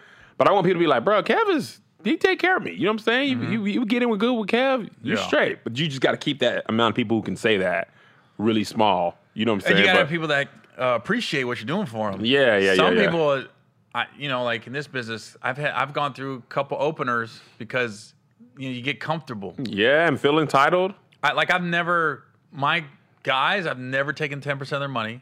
Mm. I know there's some people that Take ten percent of the opener's money. yeah. I know there's comics that do that. I'll tell you off stage, but I know. Really? If you're going to road, they're taking ten percent, like, like an agent. Of what the club gives you? So what do you? What do features get? hundred bucks? Yeah, hundred usually. or 150 if you're going to do a two man show for Yep. a host and that. Yep. Yeah, they'll take 10% of that. Fifteen bucks. A show. But why though? Don't ask me. I don't do it. What but I you- also tell my guys, like guys that have opened for it in the past, I go, you realize like I'm your booking agent. Yeah. Not throwing it out there. I said, but when I I had okay, my one guy, uh, Say Mm-hmm. M. I don't know if you know Say Homora M. He's been open for for a couple years now. No, he's on the podcast next week. Actually, we talked about Mm. it. Where he goes, um, one time we were in Houston. yeah. and he got comfortable. I'll put it that way. Uh, so I asked him to drive me from the hotel to this restaurant because I was meeting friends that, for a Thursday night football game. yeah, yeah, yeah. And he goes, "Huh?" I go, and he just dropped me off. They're gonna bring me back, but he dropped me off. And granted, it's in rush hour yeah, Thursday yeah, night. yeah. So we're on our way to um, this restaurant. He is on ten. He's like, "Yo, I got, I got, I need a job description because I thought I was your, I'm, I'm like your web guy, and then I'm opening for you. I could be in my room writing jokes, going over my act. I go Yeah. right now. I'm your driver. Right. I am your driver. I just got off the plane. I'm tired. When he got going, he was going. I'm sitting there going, oh. and in my brain, I'm going, wait a minute. Minute. I, you're going out to eat with me. He, I'm not saying drop me off. Eat with me. I'm waiting on my friends. Yeah, yeah. One, you asked me if it was an extra ticket. I said it's not my tickets. I'm a guest of somebody. Yeah. So I don't have an extra ticket. So you're not tired because you would have went to the game. right? And then I'm like, you realize I'm not asking you to go build a Habitat for Humanity home. I'm asking you to go to dinner with me. So I let him go all weekend. He said he said he needed a raise, right? So I let him go all weekend. I was going to give him a raise, right? Sunday comes. I sit him down in the green room at the Houston Improv. I said, "Hey man, I thought about what you said, and uh, this is what I came up with." And he, I could tell he's like, "I go, this just ain't working out." Oh, I said, "I'm gonna have to let you go." He didn't make a sound. He went. he did every movement. I go, dude, are you in the Jabbawockeez right now? What's going on? Right. He goes, what? What? I go, dude, I don't know what to tell you. Say, I go, I'm, I I'm in my mind, I'm taking care of you. Uh, you're staying at five star hotels. Yeah, yeah. You're not, you're not a shitty hotel, by the way. Right. You're staying where I'm staying. I said, I'm not taking 10% of your money. I said, you don't have to worry about booking yourself. You Mm-hmm. Yeah. literally are like looking at the schedule and you're there. If you're so you're working. yeah. I go, so I go, I guess that's not good enough for you. I was like, so I'm gonna let you go. And I go, I'm gonna find somebody else. And he went, "Who's it- who is it?" and then we talked about it, and he realized, Oh, you were serious. dead serious. Oh, you weren't just. Oh, no, he was gone. You were. Do- oh, I thought you were like teaching him a lesson. I Well, I mean, you were, but not like a fake lesson. You were really gonna let him go. yeah. Oh, snap. yeah, yeah, yeah. I was like this. What, what's going on here? I was like, I was lost. Like, dude, Yeah, you yeah, yeah. just told you told me how broke you were for the longest. Right. So You thought told me all this. good. I'm like this. I was, I was I was dumbfounded at almost the arrogance Right. of it all. Right, right. And to his credit, we laugh about it now. Yeah. And he said what happened was he was doing a lot of my web stuff at the time. Mm-hmm. And the manager, Raymond of the Houston Improv, Mm-hmm. gassed him up because he was like, Yo, who does your website? And I go, Say the guy went over. He goes, Yo, we've had a lot. He goes, He was showing me the numbers of, he goes, Look, we've had a lot of clicks that went from your website to buy tickets. He goes, Mm. So whatever algorithms is going on the internet with your website, it's working. Right. Because people are going directly from your website to, to, get to tickets. Yeah, yeah, yeah. Say got gassed So up. he's was like, it's your "It's boy. me. HTML. Ah, you feel my me? name is Algorithm. my name is Say Hamora Algorithm Algorithm M. So he said, and he granted, I love this guy. Yeah, He's yeah, still yeah. working with me to this day. Yeah. It was um, and this was five years ago. It was just he had had a moment. reality check in a moment. We've all had it. Like- Absolutely. and he was like, but the funniest was this. I remember my kids. There's a company right around the corner from here, and my kids were working there, and I we were getting paid five hundred dollars for me to write, direct, produce, edit their sketch show, in, and to pay them. So we like, you know, all did that. So they're like the number three thing on this channel, like number three videos. They have the top video. So I tell my wife like we should renegotiate their contract. You know what I'm saying? We're bringing all these numbers to this YouTube page. My wife was like, I agree. I was like, we should get a new apartment because I'm sure it's gonna work, right? when I tell you, I told these people I'm looking for double a video, maybe even triple, but I'll settle for double. These people were like, oh, actually, we're we're gonna end your contract. We're not gonna re re up with you. I'm like, well, okay, hey, I didn't, we can go back to the 500. I was like, 500 is a great. I'm out. You know, put it away for the kids. That was my first lesson in Hollywood. You never. Kev, uh, got you. Role playing. We got a new sketch show called We Don't Appreciate. I would say shit, but I don't cuss. We don't appreciate SH star star. So, do you guys like the show concept? Okay. I was just checking. That's fine. You talk about learning a hard lesson in Hollywood. It's, um, Going to renegotiate for more and getting nothing. but that's not your. Well, I don't know how that works, but that's what agents and managers are for. Yeah, we didn't have that at that time. Every time they, I get an offer for something or something comes along the pike or you know whatever, I'll, I'm very clear to be like, eh, between us, I'm doing it. Do Right. what you do. Try to get more money, all that. Right. But I'm doing it. Yeah. There's been some projects that's like, that's great. right. I'm doing this show or this movie. Do what you got to do. Make it happen, though. but I'm doing it. You know what I mean? Yeah, I just yeah, want yeah. you to know that. Because you don't want them to negotiate you out of something you wanted to do. Yeah, And and you, like- what you don't want to do either, you don't want to have people looking at you sideways, like, "Who's this guy think he is?" Right, right. You know what I mean? But they that's do- the hard part, though, man. Like, But that's that's what they do. Yeah. That's why you. That's why you have the agencies and the managers. Yeah. So yeah. you calling yourself Kev? You should have had somebody fake as your manager.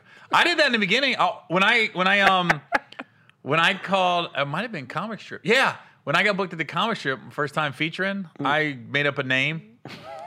Do you know David Arnold? yeah, the yeah, comedian? Yeah. uh, before I ever got on stage, I had knee surgery, Mm-hmm. and his first wife was the lady doing my paperwork for my knee surgery. Mm. And I'm in her cubicle, and this is at Balboa Hospital in San Diego. And I see David, all these newspaper clippings of David Arnold. And I go, Who's that? And she goes, Oh, that's my husband. And I go, Is he a comedian? She goes, Yeah. I go, I'm a comedian. And Yeah, she goes, yeah, I go, No, no, I'm serious. I'm a comedian. She goes, Oh my God, I'm going to give you David's number. I called David Arnold on the phone. Really? Same day, right? He goes, Hey, what's up? And then she called him 1st Mm-hmm. and then said, This guy's going to call you. So then I called him. So we talked for like an hour on the phone. And he was like, uh, Yeah, man, here's what you got to do, man. You got to get a headshot. You gotta get a bio, all that stuff, and then and you gotta start. You gotta get a tape of yourself, and you gotta start sending it out to comedy clubs and stuff. Done. Right. I had never been on stage. I had a fake bio. I, I put, I'll never forget, I put I opened up for Jim Carrey for a cancer benefit. Never met Jim Carrey. Never went to a cancer benefit. I was name dropping. I went high Right, with the might name as drops. well, if you're gonna I make it up. Yeah, I didn't go low. I went high. So, and then uh, all these fake uh, rooms that I've played. Right. You know what I mean? All these. That didn't exist. No, it's all fake. You could not find them. It's like Smokey's Grill in El Cojito, California. There's no such thing as an El Cojito. Nobody's gonna. Nobody's gonna look it up. Right. Like okay, whatever. Smokey's Grill. Yeah. I was at a Creamy White Gay Festival. That was the great one. That was the Pride Festival. So uh, That's funny, man. the uh, I sent so I sent it out. I went on stage like once or twice, had a VHS tape and dubbed it, sent it out, got booked at Comic Trip in El Paso. it worked. When I say the first thing I sent out, it wasn't really a show. I taped myself at a karaoke bar. Oh wow. And everybody sang songs, and I went up and told jokes for five minutes, and my boy had his camera, and Just to get the the tape, yeah, to send out the comedy clubs. you really was getting it out the mud. Yeah, well, I mean, I always knew I wanted to be a stand-up. I just didn't know how do you do it. It Right. was right. like You know, remember Ray Combs used to host a Family Feud? The dude who used to be kissing everybody? Oh, No, that, Richard that was. Richard something. Uh, No, Ray don't. Combs came after him. He was like in the 80s, Okay. 90s. He committed suicide too. Guys, the second guy we're talking about committed suicide. No, I didn't know. But he's he was from my hometown. It's right outside Cincinnati, Hamilton, Ohio. But um, he had a comedy club in Cincinnati, Hmm. and I used to go sit outside the comedy club and listen to comics. 'cause I was too young to get in. And Really? I listened to him, and I'd literally be like, "I'm funnier than him. I'm funnier than him." Oh. And then somebody would come like this. "Well, that guy's pretty good. that guy's got a future. That's a good one. That was a good joke." that's, that's another hard part of Hollywood. Feeling like you're better than people or you can make stuff that's better than people and you're not getting the opportunities. That is super frustrating. Mm-hmm. That's like Kanye, man. These, these, these really that much better than me? Like, it's tough. Like, Yeah. man, they, this guy, that person. But, bro, you, it, it takes a lot, man. It takes a. I feel like I've been working forever for like these last three years for things to like fall in place. Mm-hmm. You know what I mean? Like, I mean, whatever you're doing now is working. I know I've been sarcastic this whole show, but how did you how did you hear about me? I'm really just curious. through the I don't know through the grapevine. Like your name pops up when in conversation and stuff, and like so when I had Tony, yeah, yeah, yeah. I was like. He, he brought you up like off camera, like, yeah, I'd do something with Kev on stage. He was telling me his schedule and stuff like that. And that's when I was like, oh, I, I think I want him on my podcast. That's you know What I mean? And then I never heard anybody say you're you're uh, hard to work with or Um, anything like that. Do- in this industry, the, the only thing more important than is he funny, is she funny, is are they cool? Because you could be funny, and if, if you hear like, oh man, Gary's you, he's funny, but and they don't even say anything. Comics literally just be like, and you be like, sometimes, man, you, sometimes I, maybe I want the uh, punishment, or I feel like a psychiatrist. Sometimes I like the the hard, hard to work with guys. I, Really? want, I, I kind of want them on the podcast to be like, I could probably, I could tell them what they're doing wrong and not be attacking. Like I had Aries on. yeah. And I, I Aries but did you was- know him prior? Yeah, I've known Aries for over 20 years, but I still, I was like, um, Aries hit me up like, "Hey man, I want to do your podcast whenever." I said, "Yeah, yeah, yeah." I said, "But I don't want, I don't, I want you in studio. I didn't want to Zoom call Aries during Mm. Yeah, the yeah, yeah. pandemic." I said, and I, I told him, I want you in studio Yeah. Because I wanted the Aries experience. Right. If he did start yelling or he did go off, I wanted to be there like, "Oh my the god, it's happening!" You want to be on comedy hype, like? About- hold on. I, oh, Tracy Morgan. Yeah, yeah. So yeah. Tracy went off on me one night in Vancouver. We were shooting Little Man. really? Cla- classic story, man. And I just, I was so fucking enjoying it because I was like, oh my God, getting I'm best. getting the full Tracy Morgan experience. Here's the thing. I know it's never getting physical with me. Right, I right, right. know I'm not fighting you. If you feel the need to be like this, relax. Let's Right, bring it down. right. So for me, it's always like yelling and all this screaming. I'm not Right, really right. that dude, but I, yo, we were, I don't know, we went out one night and we ended up back. There was when you go to Vancouver and film some, ninety percent of the time you're staying at this place called the Sutton, Mm-hmm. and half the Sutton is a hotel, the other half are uh, apartments. Okay. Yep. So we're in the apartment side because we were there for so long. And tr- for some reason, Tracy's room was literally right above mine. If I was 503, he was 603. Mm. Yeah, yeah, yeah. So it's funny because I could hear him walking around at night and stuff. it's very hard footed, right? right, right. So he, we're up in his room one night on a Saturday, and I remember a couple of the Wayans was there, like Craig. I don't know if any of the other ones, but Craig was there for sure. Yeah. Tracy out of left field just started going in on me. It was completely unprovoked. Wow. I don't know what brought it on. And he goes, Fuck you, Gary Owen. Always talking about black women. My mother's black. Was, I'm just sitting there going, That was his opening sentence. I don't know, but I'm, I'm paraphrasing. Like, this is this is 14 years ago. So I'm going like this. Oh my God, he's, he's really yelling at me. And he's like this. He goes, I'm Tracy Morgan, seven years on SNL. He goes, I call Lorne Michaels, you'll never be on TV. Never. Dang. Hold on. He's going in, right? In the middle of him going in on me, ding, his doorbell rings. They deliver pizza and wings. You know, because there's there's like six, seven people here now, Yeah, right? yeah, yeah. Also, in the middle of him just going off, he goes, "Fuck you, Gary. You want a slice?"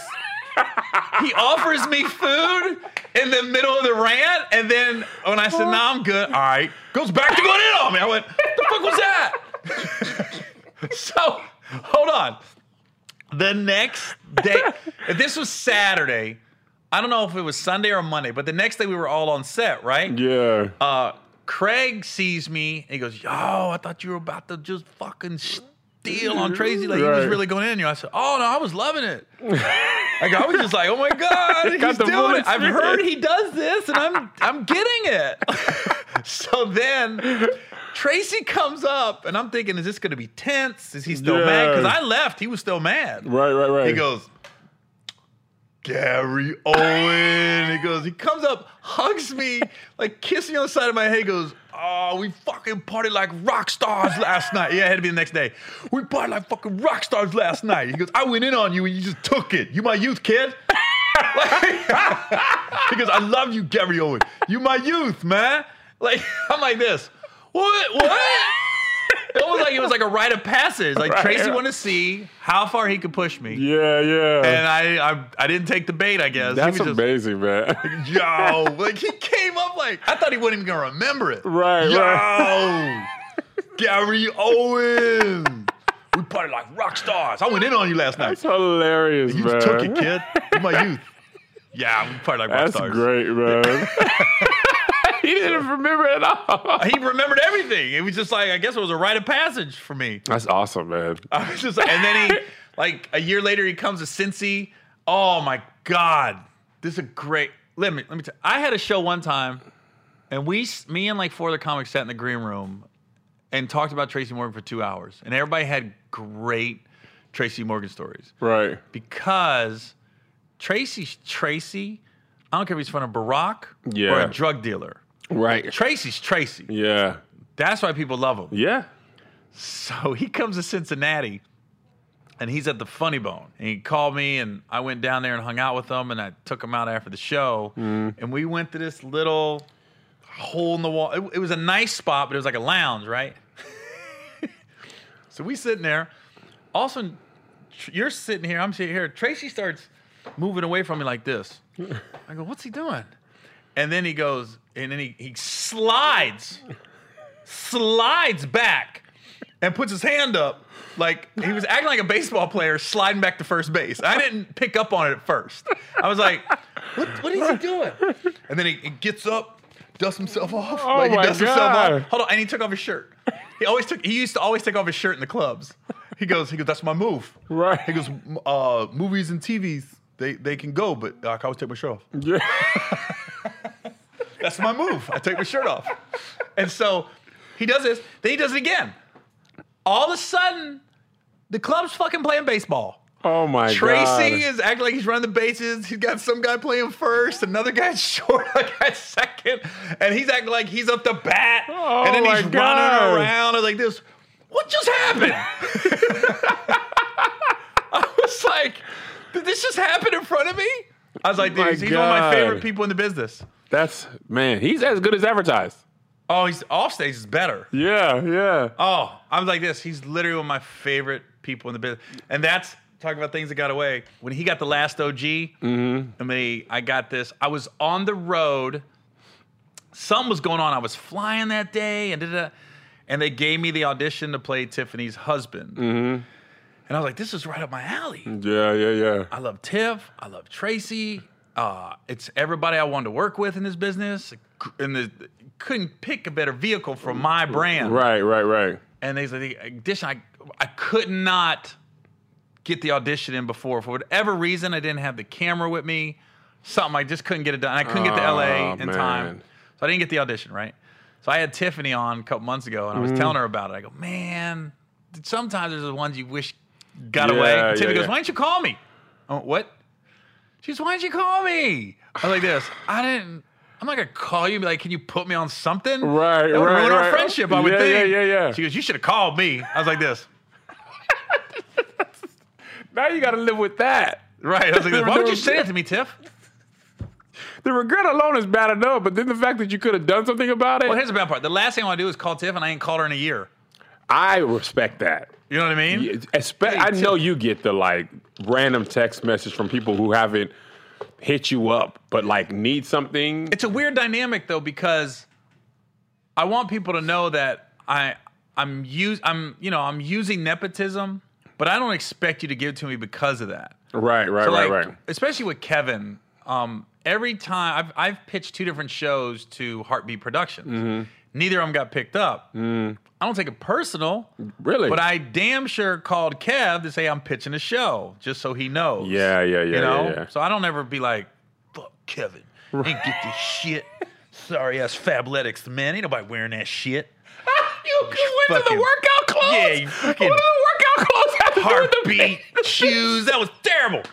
I wore them motherfuckers. I, I couldn't even make my over 30 YMCA league team in them.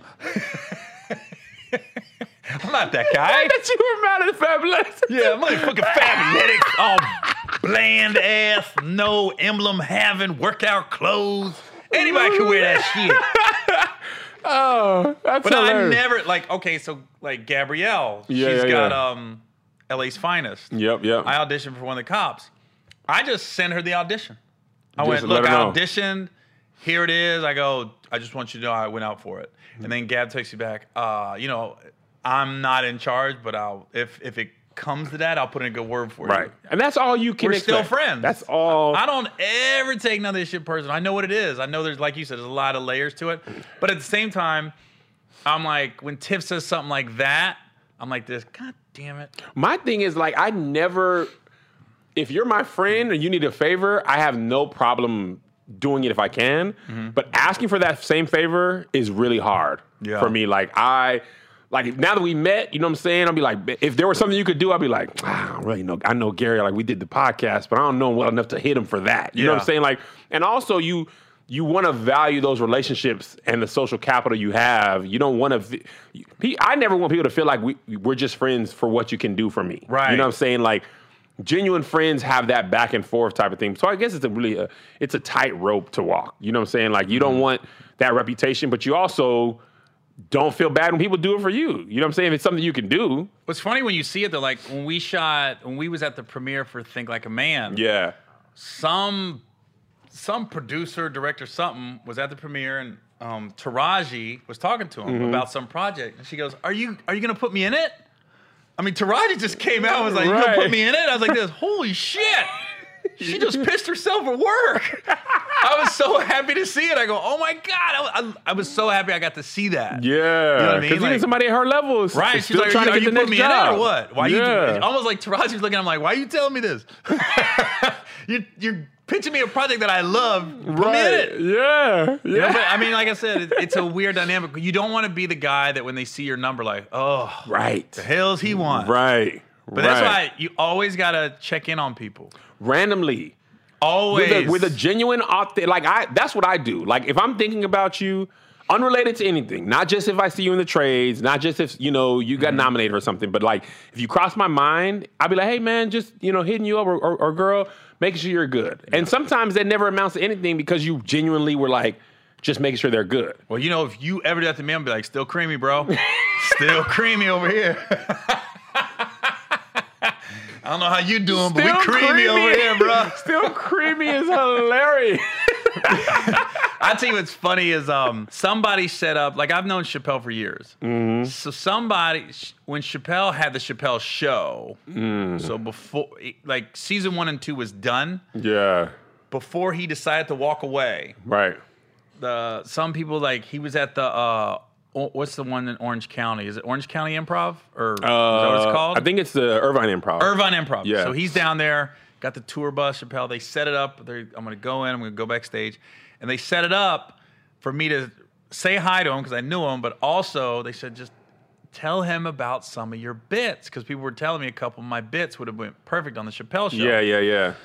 So I go, I literally just went back. I was talking, Nick Cannon was back there too. And then I finally got Dave alone. And I said, Dave, man, I'll be honest with you. Uh, my reps got me back here because there's a couple jokes that I do. I said that they think would be good on your show, and I do too. I said, but I don't want to pitch them to you, and then you gotta give me a fake laugh. Right. he was like, "Nah, what are they?" So I told him, and you could tell when Dave's genuine. So Dave starts slapping his leg. Right, goes, right, right. he goes, see, that's more. That's more. Um, my Chappelle impression's awful, by the way. He goes, that that's more the brand of my show. He goes, "You'd be amazed at the shit I see." He goes, and I'd be looking at, I'd be looking at some of this shit like, "That's what you think my show's about? Right. That's what you think it's about?" right, right, right. Because I remember the bit I had, and I think I did on one of my specials, was white people should have an N word card. Mm-hmm. Instead of black people getting upset, they should charge white people twenty dollars, and we get to say it five times for twenty dollars. Right. But we gotta got our have to have our card, and if we have our card, black people are not allowed to beat us up. But if we don't got it, you got free reign to beat our ass. I said, but the problem is you'd have a white guy saying, I said, and it's not like white people, we want to say it because we're mad. Yeah. Sometimes you're watching the team and your team's losing and you're like, man, it's terrible. and black guy's like, where you at? Got my Amber card, bro. I bought it for this game. You know, I, you guys got Michael Vick, so I knew I was probably going to yell it. Right, right. So I said, but you'd have you'd have brothers have white guys head into the bathroom like, ah, Oh, it's in my yeah. wife's purse, Shelly. Shelly, it's in her purse. She's got. Sorry, guys. I, I just, you know, security. But check. see, that is on par with the type of stuff With that they him. made. I found that most people don't pitch like that.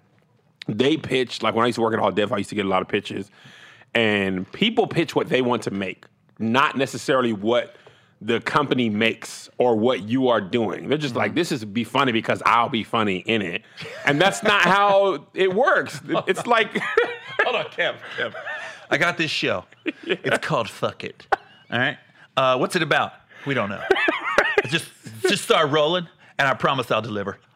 Every every week is different. Give it up, Gary Owen, and fuck it. Coming this Saturday for real to. BET. That's how it be, man. and I'm like, bro, you got to think of what the network wants. Why Mm-hmm. is this a good fit? Do they do? Here's some comps that you work, or here's a space you can fill. People don't want to do that, man. They're just like me, though. I'm great. It's, it's almost the the old notion with athletes. Are you in love with the fame or the game? right, right. Most people think there's there's a comic out there, and I when he came up to me and said this to me, I was looking. I'm like, you're you're you're not gonna make it like you want to. right. One, your focus is all wrong. He Yeah. literally comes to me. He goes, "Hey Gary, man, when you first got on TV and, and movies, like, how many hoes you get? Like hoes coming at you?" I go, "Huh?" he goes, "Like you, you hoes crazy, right?" I was like this. Oh, you're never gonna. I was like like this. You're never gonna make it, and he hasn't. I, I- I was right about Hell, it. he's still like grinding. I'm like this. I hope you change your Yeah, outlook. that's His not gonna keep focus you. was for hoes, hoes. man. I mean, hoes. There's OnlyFans for that. Right, I was well, I guess it wasn't OnlyFans then. Not but, back then, but I was literally the, the. I thought he was about to have a deep. What's up, hey man? What's it like me on the road selling tickets? Uh, how things change? And with hoes, though, right? like they they probably just coming right after every show. It got real dark. Like the way he was looking at me, like this. What? Yo, man, yeah, I can't wait.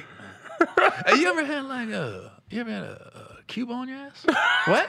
What? What are you talking about right now? Ah, man, I'm, I'm a pool player. you don't look like an eight ball type motherfucker. cue ball. You look like a cue ball in your player. ass. What? This just went really dark, dude. oh my god, So I don't know. that's uh, that's hilarious, man. what do you got coming up? Isn't that the worst question to ask? Uh, So what you got coming up, man? Nah, Because what you're doing now isn't enough. I've literally had radio interviews. And I, Right. I'll name off like three things. I'm like, what else? I'm like, I'm sorry. three is a lot, man. Guess that's not enough for you. to have one thing is is is is a lot. The thing I'm most focused on is the Keep Your Distance comedy show. So it's a um, it's a it's a socially distanced comedy show with a live audience in LA, and we stream it live to everywhere. And then you can you can you can buy a replay link or with the, your ticket replay link for 24 hours, or if you pay a little more, you can get it for 48 hours. So How do you keep people from like pirating and bootlegging that? you don't. oh, Like it's risking it's it. just part of the game. Like Right. no matter how big of a company you are or how good your technology is, someone's gonna bootleg you. I mean, I don't want to. You know what I mean? Like we're working on stuff that makes it harder. Mm-hmm. Yeah. But right now, luckily, a lot of my audience wants to support and they want to help the comedians. They want to support the show. Yeah. But people have parties. They, you know, have basically a five party. They cook, make wings, drinks, have people over. You know what I'm saying? And many- buy one ticket. how many hoes be at them? no, seriously. Like, how many how many hoes be at these watch parties, man? There a lot of hoes at these parties. That's hilarious. well, no, man, that's the that's seriously. the thing. You have a lot of hoes at these watch parties, man. Like seriously.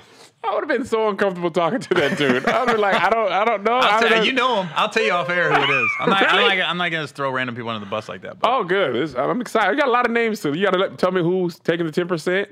You got to name those guys off. You got to Yeah. know. You well, know, those aren't guys. really. Honestly, I don't know if you'll know them. They're not huge headliners. And this is years ago. I heard this, but it wasn't like DeRay or Blackson or Oh, okay, somebody. okay. It's it's lower level headliners. Okay, that it makes doing more it. sense then. Yeah. You know what I mean? But yeah, that's the main thing I'm working on. Just giving comics Socially opportunity. distance comedy shows. Keep your distance comedy. Where do you record that at? We have a my boy studio in um I guess it's kind of like Glendale Burbank area somewhere some industrial uh, place over there. But they got their own spot. It's it's secluded. So, So you're as a stand-up, you're going up, and there's no audience live. There's no, no, there's, audi- a, there's audience live. and so there's people in. There's people in the audience. Okay. There's like 15, 20 people. Basically, Okay. the comics all bring their wife or husband, Mm-hmm. you know, or boyfriend or girlfriend. Um, my sister in law and brother in law come. You have the camera crew, and then like six, eight other people. So you get a small enough audience to like know if your Mm-hmm. Joke's working or not. The belly room at the comedy store. Exactly. Or the Yoo-Hoo room at the Flappers, like super tiny. Um, then some comics come and pull up, you know, just to see what's popping. You know, five or six comics kind of stand in the back. So yeah, maybe 20 people at the most, you know, but then we stream it live. Like for me, I got offered a lot of Zoom comedy shows. I, I imagine you did too. And the one thing you can't replicate is the instant response. Mm-hmm. And for me, it's like it's hard to gauge if my joke's working or not if nobody's laughing real time. Yeah. The only thing worse than you laughing and I'm stepping over it is me thinking the joke's working and it's not. And it's like, oh, it's Zoom. And they're like, no, no, we heard it. It's just not funny. You know, I mean? like I heard you clear. Like, is there a connection issue? No, it's perfect. Actually, you're really, really clear. Hey, why you guys got this on mute? yeah, no, no, we, hear you. We don't. You're, you're bombing. You're bombing right Yeah. now. You know what I'm saying? Virtually. So, virtually Virtual bombing. bombing has got to be worse than live oh, bombing. Oh my god! Just know. Guys Are you guys, tough. is it frozen? No, No, no. I'm I'm just not laughing at you. I'm just not laughing. So I couldn't do that. Like I couldn't do like I can do a podcast, any of that stuff live because I'm not doing my material. Mm-hmm. But if I'm trying to make you laugh and you're not laughing, I need to adjust. I need to tag. I need Yeah. to pivot, do another joke. I need to go to a close, you know, something to work. Mm-hmm. So You need to cuss. I need to, I need to cuss. I need to for it those you don't know, Kev is a clean comic, and he doesn't like that title because it clean sometimes correlates to corny or Yes. corporate. But I am. But you corny, talk though. about sex, I talk about all sex. that stuff. I do some Bible, some church jokes, but not in the way you would think. Like, You know what I say?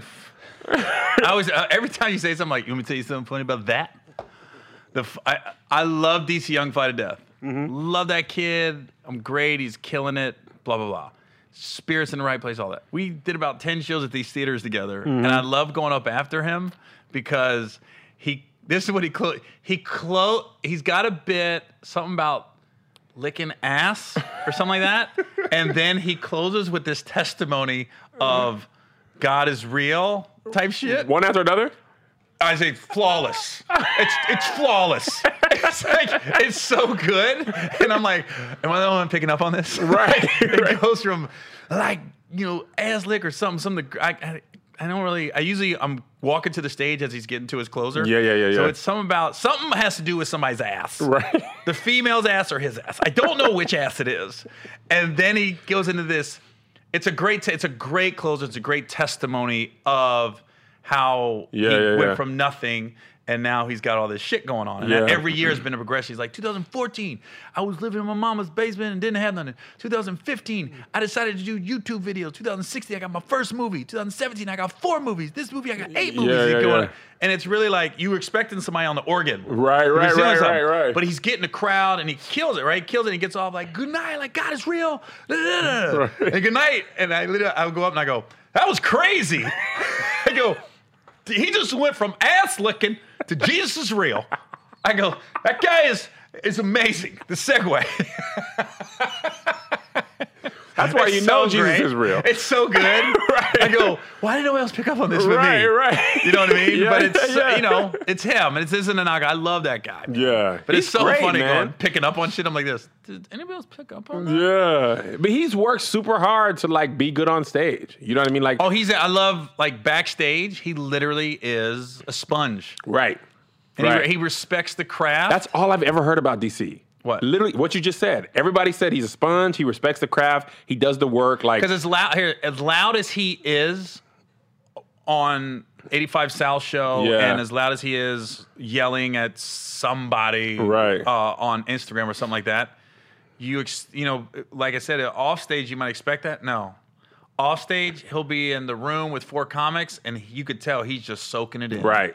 all Right. that knowledge. That's why you know his, I mean. his his his pro- his pro- projection is those guys am- are amazing. 85 South. 85 South. They're hosting the BET Awards No, the hip hop awards. or Hip Hop Awards. Yeah, they're not on that level yet. Right. I'm just kidding. I just hold on. You just become a hater? Nah. Not awards. Beyonce's not there. Right, but that's Hip-hop so amazing, bro. Like It's- it goes- hold on. podcast live. Let's tell you something. Goes back. Those three guys, Chico Bean, Yep. Carlos Miller, and DC Young Fly, created Right. their own brand, their own narrative Yep. through YouTube and social media. Yeah. They didn't they didn't get the hip hop awards because somebody BET hired them for something or somebody Right. at HBO hired, they got it because of YouTube, because Yep. of Instagram. Because You their own I mean? leverage. That's what I'm Like saying. they Work gets work, man. I didn't even know the Hip Hop Awards were coming out until I saw they were hosting them. Yeah. Like I didn't even know they were like it wasn't on my radar until I mean, that. it, it, it sucks. The BET or Hip Awards, they suck. I'm just kidding. Just- hold on. I like going in and out of compliments to hate. You know why you didn't hear about it? Because they suck. Okay? Have you heard hip hop lately? It's fucking awful. I'm just kidding.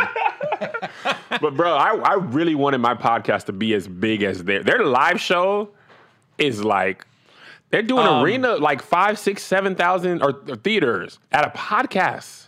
Yeah. Did you ever hear about? Uh, you probably didn't. It was it was so minor, but I talked about Carlos Miller one time on my podcast because I said, as comedians, classic of being in your own brain, Mm-hmm. thinking something's wrong. Yeah. Demarcus Cousins had Boogie Comedy Jam. Oh, yeah, yeah, yeah, yeah. So we filmed that. Uh, it'll be two years in April. We filmed it, right? Mm-hmm. So Carlos just got off the plane and went straight to walkthrough, and then I'm in the van with him going back to the hotel, and I'm trying to engage, but he's not really engaging. Mm-hmm. I'm taking it as motherfucker don't like me. Right, right, right. What I'm not taking into account is dude got off the plane, went straight through walkthrough, was Yeah. probably coming Tired. down. Yeah, yeah, yeah. And I'm like, oh, this motherfucker, why don't he like me? Yeah, yeah. And then yeah. you start to think like, I don't, I don't like him. You know what I mean? Yeah. I talked about it on uh, my podcast like a year and a half ago after it happened, Mm-hmm. and I go, and honestly, I have nothing bad to say about Carlos Miller. He's Right. never once been out there saying shit about me. I don't know. I go, it's. I knew it was in my own brain, Right, right, right. but th- for that day, I was like, what's wrong with this dude? yeah, yeah. You know what I mean? Why? yeah, yeah. Okay. Yeah, I'm yeah. not rooting for him no more. Right. And then Carlos, like, he sent me a message going, "Dude, I fucks with you the long way." right. I don't, I didn't know how that, how to take that at first. but he reached out and was like, "Yo, what are you talking about?" And then I ended up working with him in DC like two weeks later. He was in Milwaukee, Mm-hmm. and then it was funny because we was laughing about it on the side of the stage. I Yeah. go, "Dude, I I realize how you can get in your own oh, head. Oh, man. and read things wrong." Absolutely. You know what I mean? Absolutely. I was like this. I was so in my brain, like, what's wrong with why don't Carlos Miller like me? Yeah. I've never done anything to him. I, what do you mean? I, I enjoy his hats and his goatee. What are you talking about? I think it looks good on him. The thing that's crazy about 85 South, kind of related but not. When I was at All Def, we were tr- like, I really wanted to give them more, and I could not convince my bosses of like, like they, they didn't see it. Where like your boss is at now? everybody's fired. Exactly. Everybody's fired. Wonder why. And then when we got new people, they're like, get 85 South. I was like, no, man, too late. They're, they we need them now. Like at Yeah. Mm-hmm. this point, I saw the vision way early. Was a fan. Was talking to their producer, trying to do a thing, but I couldn't. Like I could. It's it's hard. People don't see things until it's too late. Especially in Hollywood, a lot of times Mm-hmm. you just like like the pandemic. I would have never thought of doing a socially distanced comedy show, but you couldn't perform in LA. Like you couldn't. You know, Yeah. you couldn't. You, my, and my wife was like, "Look, can you not just go out? Like, not even for the." Uh, like she was like, "You've been on the road for like years. Can you just be like home for a minute? Like, you cannot risk everything." So I was like, "That's kind of where that came from. It wasn't like I want to do that. It was just like I need to perform stand up Like to go three months, like when the pandemic first therapy. started, dude. Like I don't. I'm gonna go crazy. I would rather bomb than to not perform. Let me tell you something. When you hit that stage, all is right in the world. Gary, I don't care what you're going through in your life. Once you hit the stage, you're like, I don't care if you're going through a divorce, Right. somebody just cheated on you, uh, bills are backed up. You hit that stage, and You all that mic, is you take that mic off and, and pull the stand back. I told when my first joke back was like, that's the equivalent when you're like trying to take the panties off and, and, and you know, she like lifts up to help Yeah. you. That's how good that feels. Like, you know, man, we're gonna be all right. Like that's how it felt. And I Panty didn't dropper. the panty dropper, man. Like, and that's why I don't care how big I get or what happens. I want to the way Seinfeld and Chris Rock and and uh, Jay Leno, they always come back. They actually never even leave stand up. Like they're Oh, I thought- always I doing you were gonna that. say they're all hacks. I want to be so hacky, like those three guys. I don't think I'll ever stop like them. Like Jay Leno had the he was the highest paid person or second highest paid person, and he was still going out every Hermosa weekend. Beach or something like that, right? Yeah, Magic man. Club.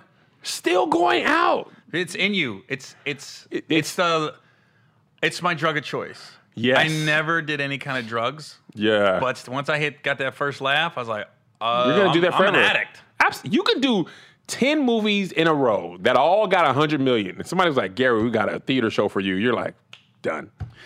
I know when when I shoot movies, I you know I'm to the point now where I was like, okay, I'm, I don't want to do stand up while I'm shooting. Mm-hmm. But then you get on set for three weeks, you're like, what? Is there anything this Saturday? Because I'm off. You're pulling up and doing a guest spot Yeah. just because you need to do it. That's a fact. You have to, like, man, let me get, just give me 10, bro. Like, I, I, I performed in weeks. So, yeah, man, it's, I don't think that'll ever change for me ever in my life. Yeah. Like, my whole goal is to do everything I want and then to get like a Vegas res- residency. Do like Don And Rickles. just- Don Rickles, George out. Wallace, just come down Not from me, my bro. penthouse. Reno. Kidding. no, the property value's better. Say you want to torture Nah, yourself. yeah, I'm gonna go to Reno. Where I live in Northern California, Right. Uh, Reno's a spot in my neighborhood. Really? Everybody goes Tahoe and Reno's where they go to gamble. I want to go to Tahoe. They don't I've go to never been. Vegas. They I go don't to blame you. Tahoe. Yeah. You know what I mean? It was funny. Like my neighbor actually was funny. I went the first time I went to um, his wife's like a, a whale. She's a high roller. Yeah, yeah, yeah. So they said, "Hey Gary, come to Reno for a couple days." Can you?" my wife was gone out of town, and I wasn't doing anything. And this was during the pandemic, but they were starting to open shit back in June. yeah, yeah, yeah, yeah. I said, "Is it open?" They go, "They're opening up this weekend, first time." I Mm. said, "I'll go." So they got me a room at Harrah's. Yeah, they got me yeah. this huge suite. Right? I go there. I'm in this huge suite because I got a house in Tahoe. yeah.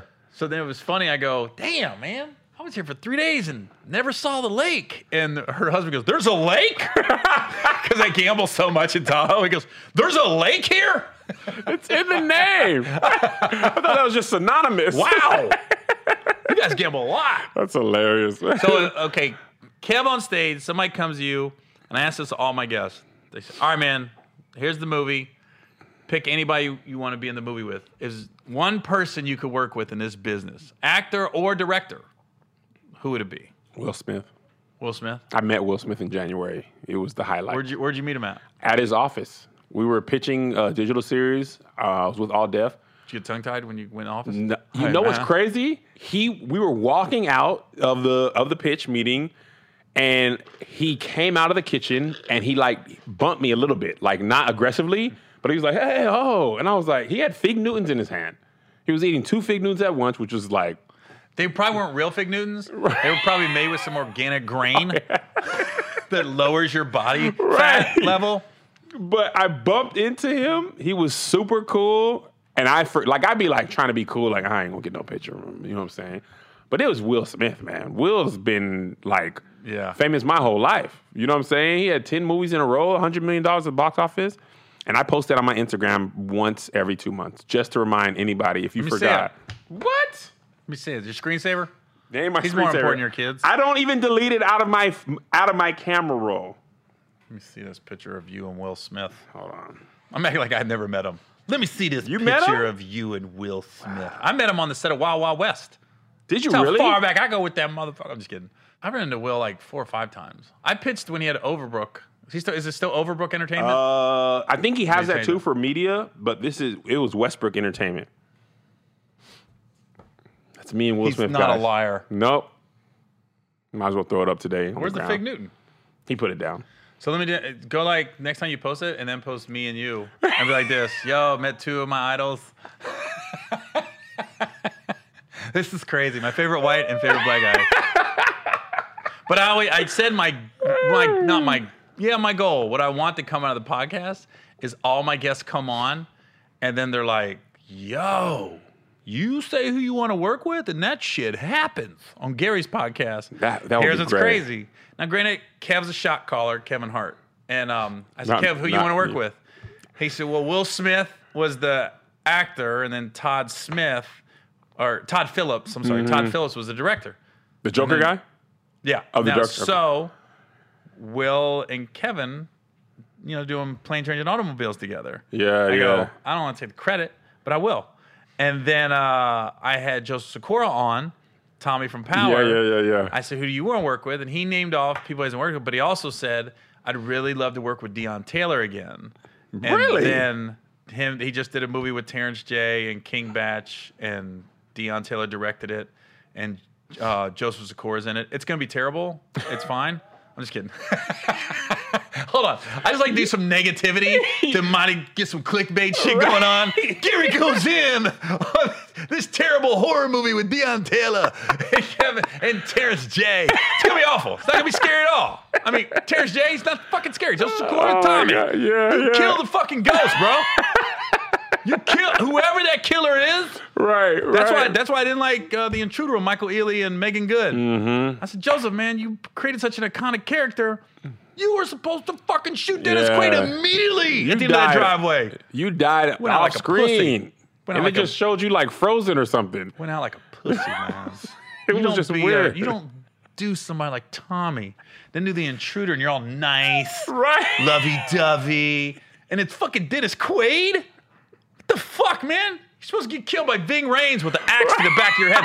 Ving Rhames should have killed Joseph Quaid in that movie and been not in the movie. Just came in and Ving Rhames and went, "Ugh," and he just walked out like that had uh, nothing to do with the movie. Like would. I would accept that much more than the way he died. There's Right. no way Dennis Quaid kills Joseph Sikora. not like that. Not like that. No. I- if, He's if like you, hold on. 50, If you're gonna do that, I should have played that part. Right. Why? Why you hire Joseph Sikora when you could have had me? We look damn near the same, and people been like, "That's how Gary gets killed." Right. That's not how Joseph Sikora and Tommy No. gets killed. No, not from what he's done. No. The last five, six years, he's, he's earned more than that. Now they got the spinoff. Uh, They have like three. Well, Tommy starts in January. I'm. I want to be his brother so bad. I don't even want to be on the show like uh, uh, like on it all the time. I just want to like one or two episodes. They Fa- can when kill they me. go back to the family. Yeah, like because his dad was a Rolling Stone. His dad was out there. His Yeah, dad died. Tommy yeah. killed him. Would you like to do dramatic acting? I've done a couple small dramatic parts. Yeah, I, I mean, I would. A lot of comics really kill at that. Well, we, we, we come from pain, man. They We come from dark shit. There's a bolo on my brother right now. Be on the lookout for. He's doing the lowest level crime. I talked about it last week with Tony Rock. He is out there stealing catalytic converters Oh, off of no. cars because he gets seventy five dollars at the junkyard for it. catalytic converters. It's That's white, entry white level crime. It's white crime, man. I was uh, riding in an Uber one time, and the dude driving me had his girlfriend had came and spent the night. They had broken up, and he woke up and she had stolen his truck, and she brought it back and no catalytic converters. He's on the phone with the detective. Taking me home, like, no, man, she stole the catalytic converter out of my truck. And I was like, I you know there's money in that. gotta take that call a different time. He was Yeah. like, no, man, I got it. She stole my catalytic You, converter. you in my car for 10 minutes. This Right. is my life. Okay? Why do you think I'm Uber driver? You think I want to do this, bro? This isn't the game plan. He had it on speaker too, man. Like coming out of the car, I was like, I feel like I shouldn't be a part of this like information. Right. It was just weird. But it was like your parents arguing. It's like, oh wow, that's crazy. Hey, quick question. Can it get any hotter in this studio? Right. Holy cow. This this episode is brought to you by Back Sweat. There's so much going on in the crack of my ass right now. I'm sitting here listening to your story going, I just felt an entire drip start from the top of my vertebrae and somehow slip down the crack of my ass. I went like this. Ah, this just got hot. I'm officially moist. It is hot in here. Is it hot. always hot? This hot? The air be honest. It's Dude. 100 degrees outside today, though. Holy cow, guys! Climate I'm control, holding it man. together. We're both wearing black. I know. I always wear black. It's supposed to be slimming, but I just be looking like I look. I just like black. Me too, man. It's help my career. I can wear. We got coffee mugs that we we got mm. merch for the podcast. My my coffee mug says, "I like my coffee like I like my women." Black. black. You want cream and sugar in it? How dare you disrespect Creamy. my coffee with cream and sugar? Do I look like Jason Kidd to you? Hell no, I don't want cream and sugar. I want the Dikembe Mutombo coffee. Hilarious. I want Akon coffee. right. Michael Blackson coffee.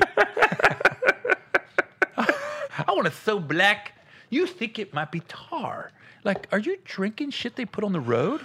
Oh no, my god. it's coffee, bro. Thick coffee. So, all right, man. Well, I appreciate you fighting course, traffic, man. coming down. This is our first time really meeting and talking. It is. I'm, I'm, I You- appreciate you for having me. Well, you have completely blew my expectations. I thought you were way cooler. That's fine. I don't get it. I don't get what the appeal is. I'm like this. it. I can see why they didn't pay you double five hundred dollars. I can see why Will Smith didn't buy your pitch. Hold on. You tell me all these stories like this. Yeah. I get it. Now I get it. Yeah. If I was in casting, no. I'm just kidding. I'm fucking with you. It's all good, No, bro. I really um thanks for coming on. Of course, thank you for having me. Uh, I hope you uh get to work, work with Will Smith in I do movie. too. Uh hope I, it doesn't have to be a movie, by the way. anything. Literally anything. Doing his podcast, him doing my podcast. I'd be happy with that. Nah, I'm even I, I would. Will. I mean, I want. I, I, want, him on the podcast, but you talking about you get to work with Will Smith one time. What do you want? If A you movie, say okay, podcast, Movie. I'm just saying I would be. I would take I'm the fucking Tracy. Morgan. You. I'll fucking. I would you'll definitely ne- want You'll never movie. be on TV, Kev on stage. I'm gonna call Lorne Michael. You get one chance to work with Will Smith. You say, you fucking podcast? Wrong with you? Your podcast? You could do a movie.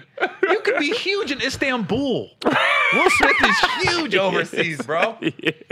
I didn't move Michael Jai White. I didn't realize how huge Michael Jai White is overseas. Is it? Is it the um Karate the martial stuff? Yeah, martial martial- stuff. that should Yeah. translate. That's why football movies don't necessarily translate overseas, but fighting, Mm. Fighting translate is, everywhere. Fighting in Fast and Furious. You don't Evidently. need much dialogue to get that. Clearly. I understand throwing a missile across ice. You don't Clearly. need English for that. Like, oh yeah, Act like you've done this before. The Rock holding a helicopter with his bare hands. Or how about how long was that lake? Oh my god! that plane The- took off, on the on the tarmac. Yeah. it was 300 miles long. it's a 30 minute scene. yeah. There's no this. airport in the world, but you don't need to understand English to get that this is cool. Yeah, yeah, right, right, right. All right, man. Well, I appreciate you coming on. And Cool, man. uh, we'll have you back in whenever you want to come back. cool. Thank Open you door. guys. Goodbye, all. Kev on stage. Gary Owen. Can I be the last one to talk on my podcast, Kev? Jesus Christ. Of course. Kev on stage, everybody. Shh.